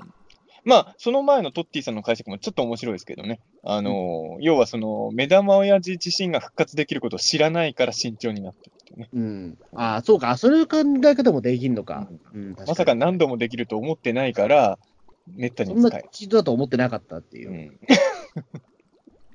まあ、どっちも面白い解釈ですかね。これこそ SF ですよね。ええ木村優さん研究は、会の話みたいな。確かに。あの、木村さんが言われてるんですよ。幻の記者以前だと、繰り返し過去に戻って苦労する話は、窓マギの前にシュタインズゲートがあった。ああ、俺、シュタインズゲート知らないんですよ。ね俺、タイトルは知ってるし、なんとなくの内容は知ってるけど、そうね、実はちゃんと見たこと、ちゃんと見たことっていうか、見たことはない、未見ですね。うん。うん、やっぱ機械。あれもう、ちょっとね、その辺ごっちゃになってね、なんだっけ？なんだっけな？シュタインズゲートにタイトル似てるやつない？いや、たなるとは思うけど、たくさん。ええそうね。そうか、窓ワイの前にシュタインズゲートがあるのか。そっか、シュタインズゲートって窓マギの前なんだっけ？そっか。あの辺の歴史がちょっとね、あのどっちが前か後かとかがちょっと。あれ？窓マギは仮面ライダー龍騎がかなり意識してるんですけど、シュタインズゲートも龍騎意識してたんだっけかな？なんかね、なんか窓マギ以外に龍騎を意識してるそれ系のアニメがもう一つあったってすごい覚覚えてるんですけど。だって窓マギって2011年で、龍騎って2003年だから、その間8年ぐらい間があるわけじゃないですか。その間に龍騎の影響を受けた先がもう一本ぐらいあったのかななんか、うんうん。結構ね、龍騎はやっぱいろんな人に影響を与える。龍騎もループものですからね、実はあのうちね。ああ、そうか。うんあの、龍主人、何回もループしてたって話ですからね、龍騎ああ、そうそうだそうだ。うん。だから、まあ、そうね、そういう意味で言うと、窓マギの前に龍騎を俺は見てますね。うん。そういう意味で言うとね。で、龍ズ騎以前だとなんかあったかなっていうと。初めてではないと思うんだけどね、多う分、ん知。らないだけで。うん。おそらく。あのー時をかける少女は？ああ、まあ、そう、今日かける少女まで行ってしまうとそうですね。確かにあれも。うんねうん。何度もっていうところで言うと。うん。いや、まあ、いろいろパターンはあったんだろうけど、その、そのループもののある種一つのスタンダードを窓マギが作ったっていうふうに僕は解釈。まあ、龍騎はさ、まあ、オチはそうなんだけど、言ってしまえばあれをそんなにループものとして見ていた人は少ないと思うので、うん。シュタインズゲートは、まあ、ちょっと未見なんで、ちょっとね、み、いつか見なきゃいけないなとは確かにね。まあ、時かけも、でもなんか、そうですね、時かけぐらいまで遡るのがうん。あれなのか、日本、日本ではそうですよ、多分ね。うん。時かけ以前でそこまでそのタイム、そもそもタイムスリップものがそこまでね、あれでしたから。まあ、ドラえもんとかもね、ちょっと違うもんね。うん、ドラえもんもでもその、なんだろう、そのね、何度もタイム、ね、リリープする感はないと思うけど。何度もループではないもんね、ドラえもん。何度もループする話じゃなかったと思うよ、多分。うんドラえもんでも。何度もループしたのはドラえもんだらけぐらいですかね。あれもループとは違うか。ループではないか、あれは。うん。だね。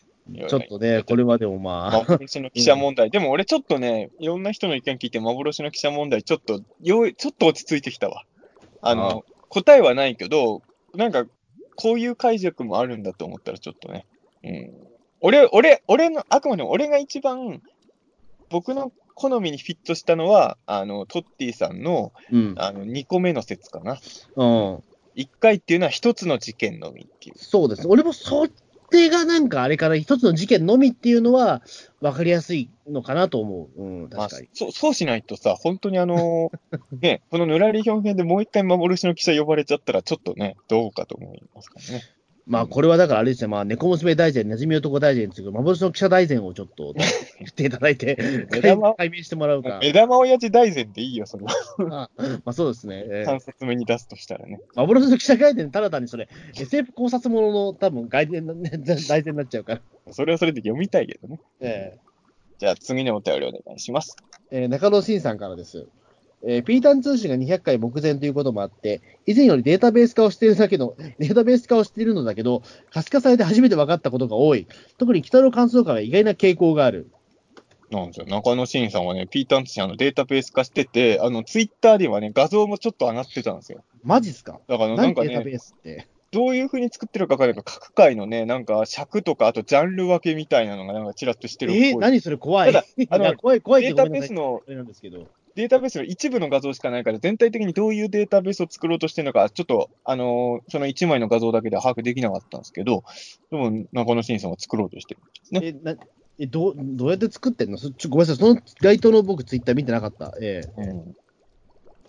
えー、マジですか？えー、それすごいですね、うん、でも、僕らですらやってないのに。いや、えー、ややらないですよ、僕らは。まあでも、え えー、中野慎さん、熱心なリスナーさんなんで、そんななんか、やってるんですよ。だからぜひ、あの、カニ三匹さんと組んで、あの、ピータン通信大全っていう同人誌を作ってほしいんですよね。いや、いや、ええー。中野さん。あ、でもそれはでもちょっと、いや、ね、可能かもしれないですよ、もしかしたら。ええー。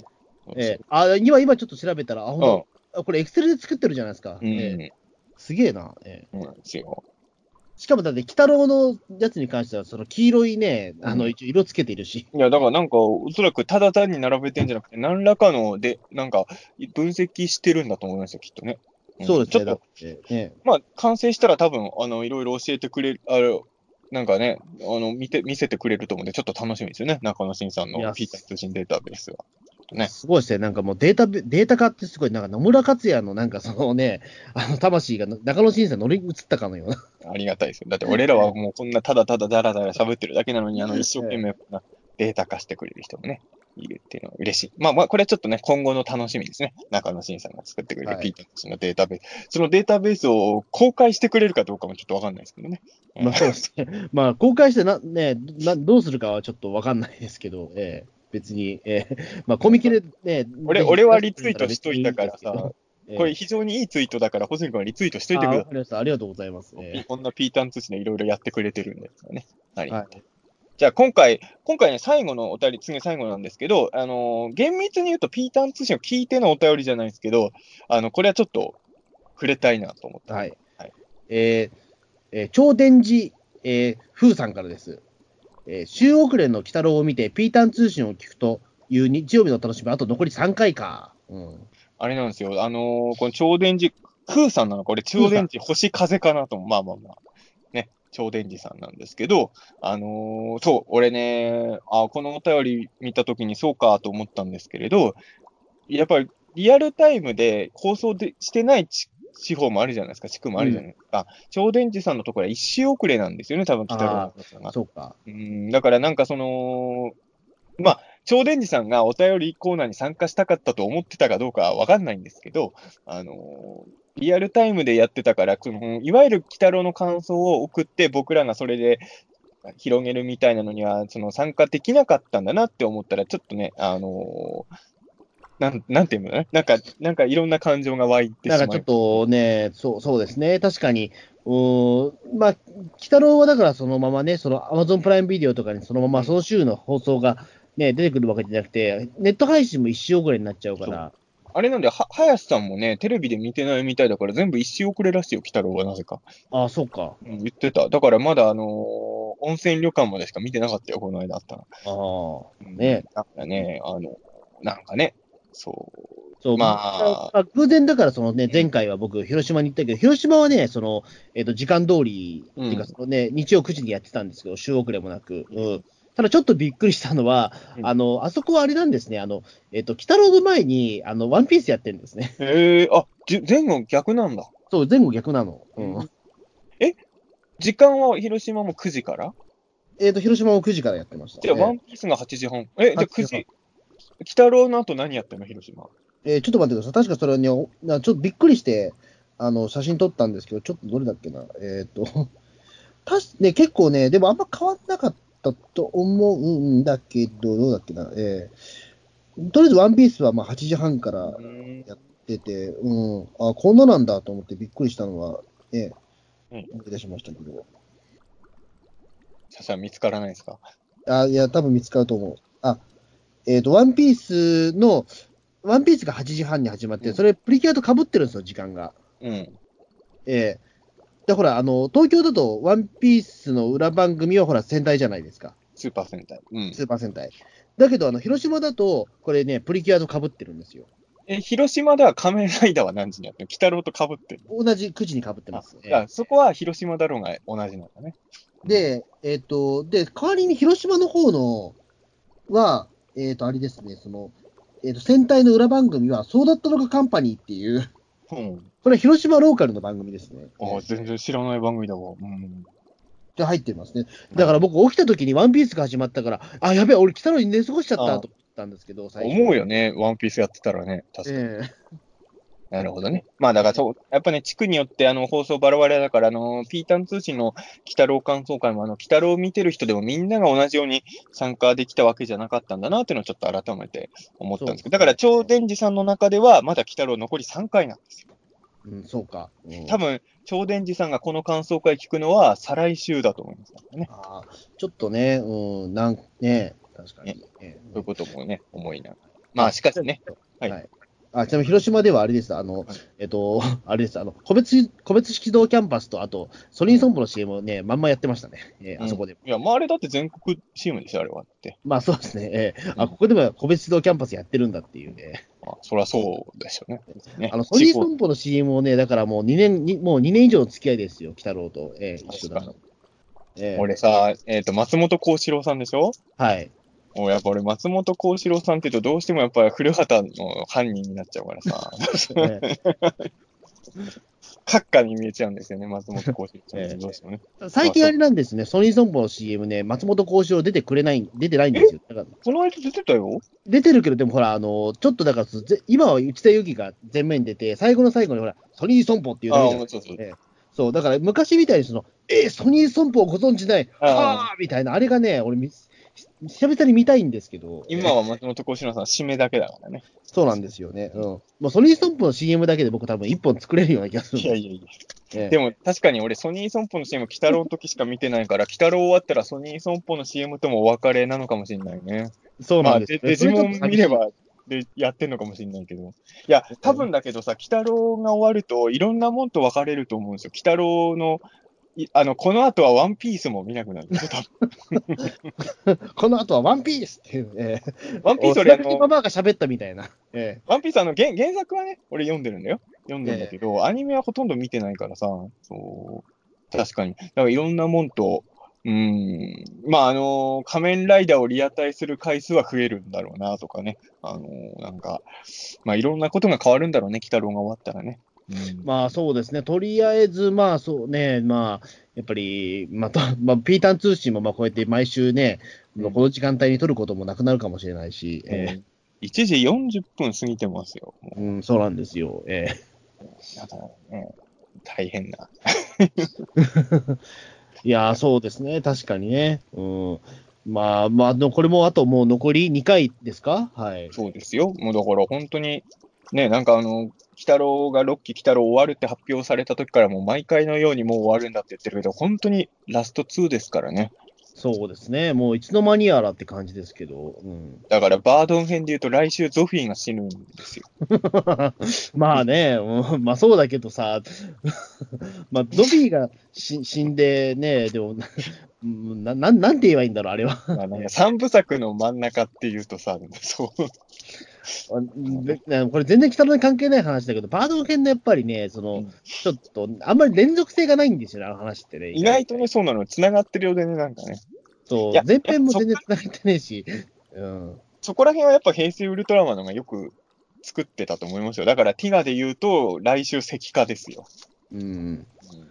そうか、じゃあ、じゃあ一応それはじゃあもう、えいや、だからね、本当に、あと2回で終わりなんですよ、この鬼太郎の僕らのダラダラとした、えよくわかんない感想会もね。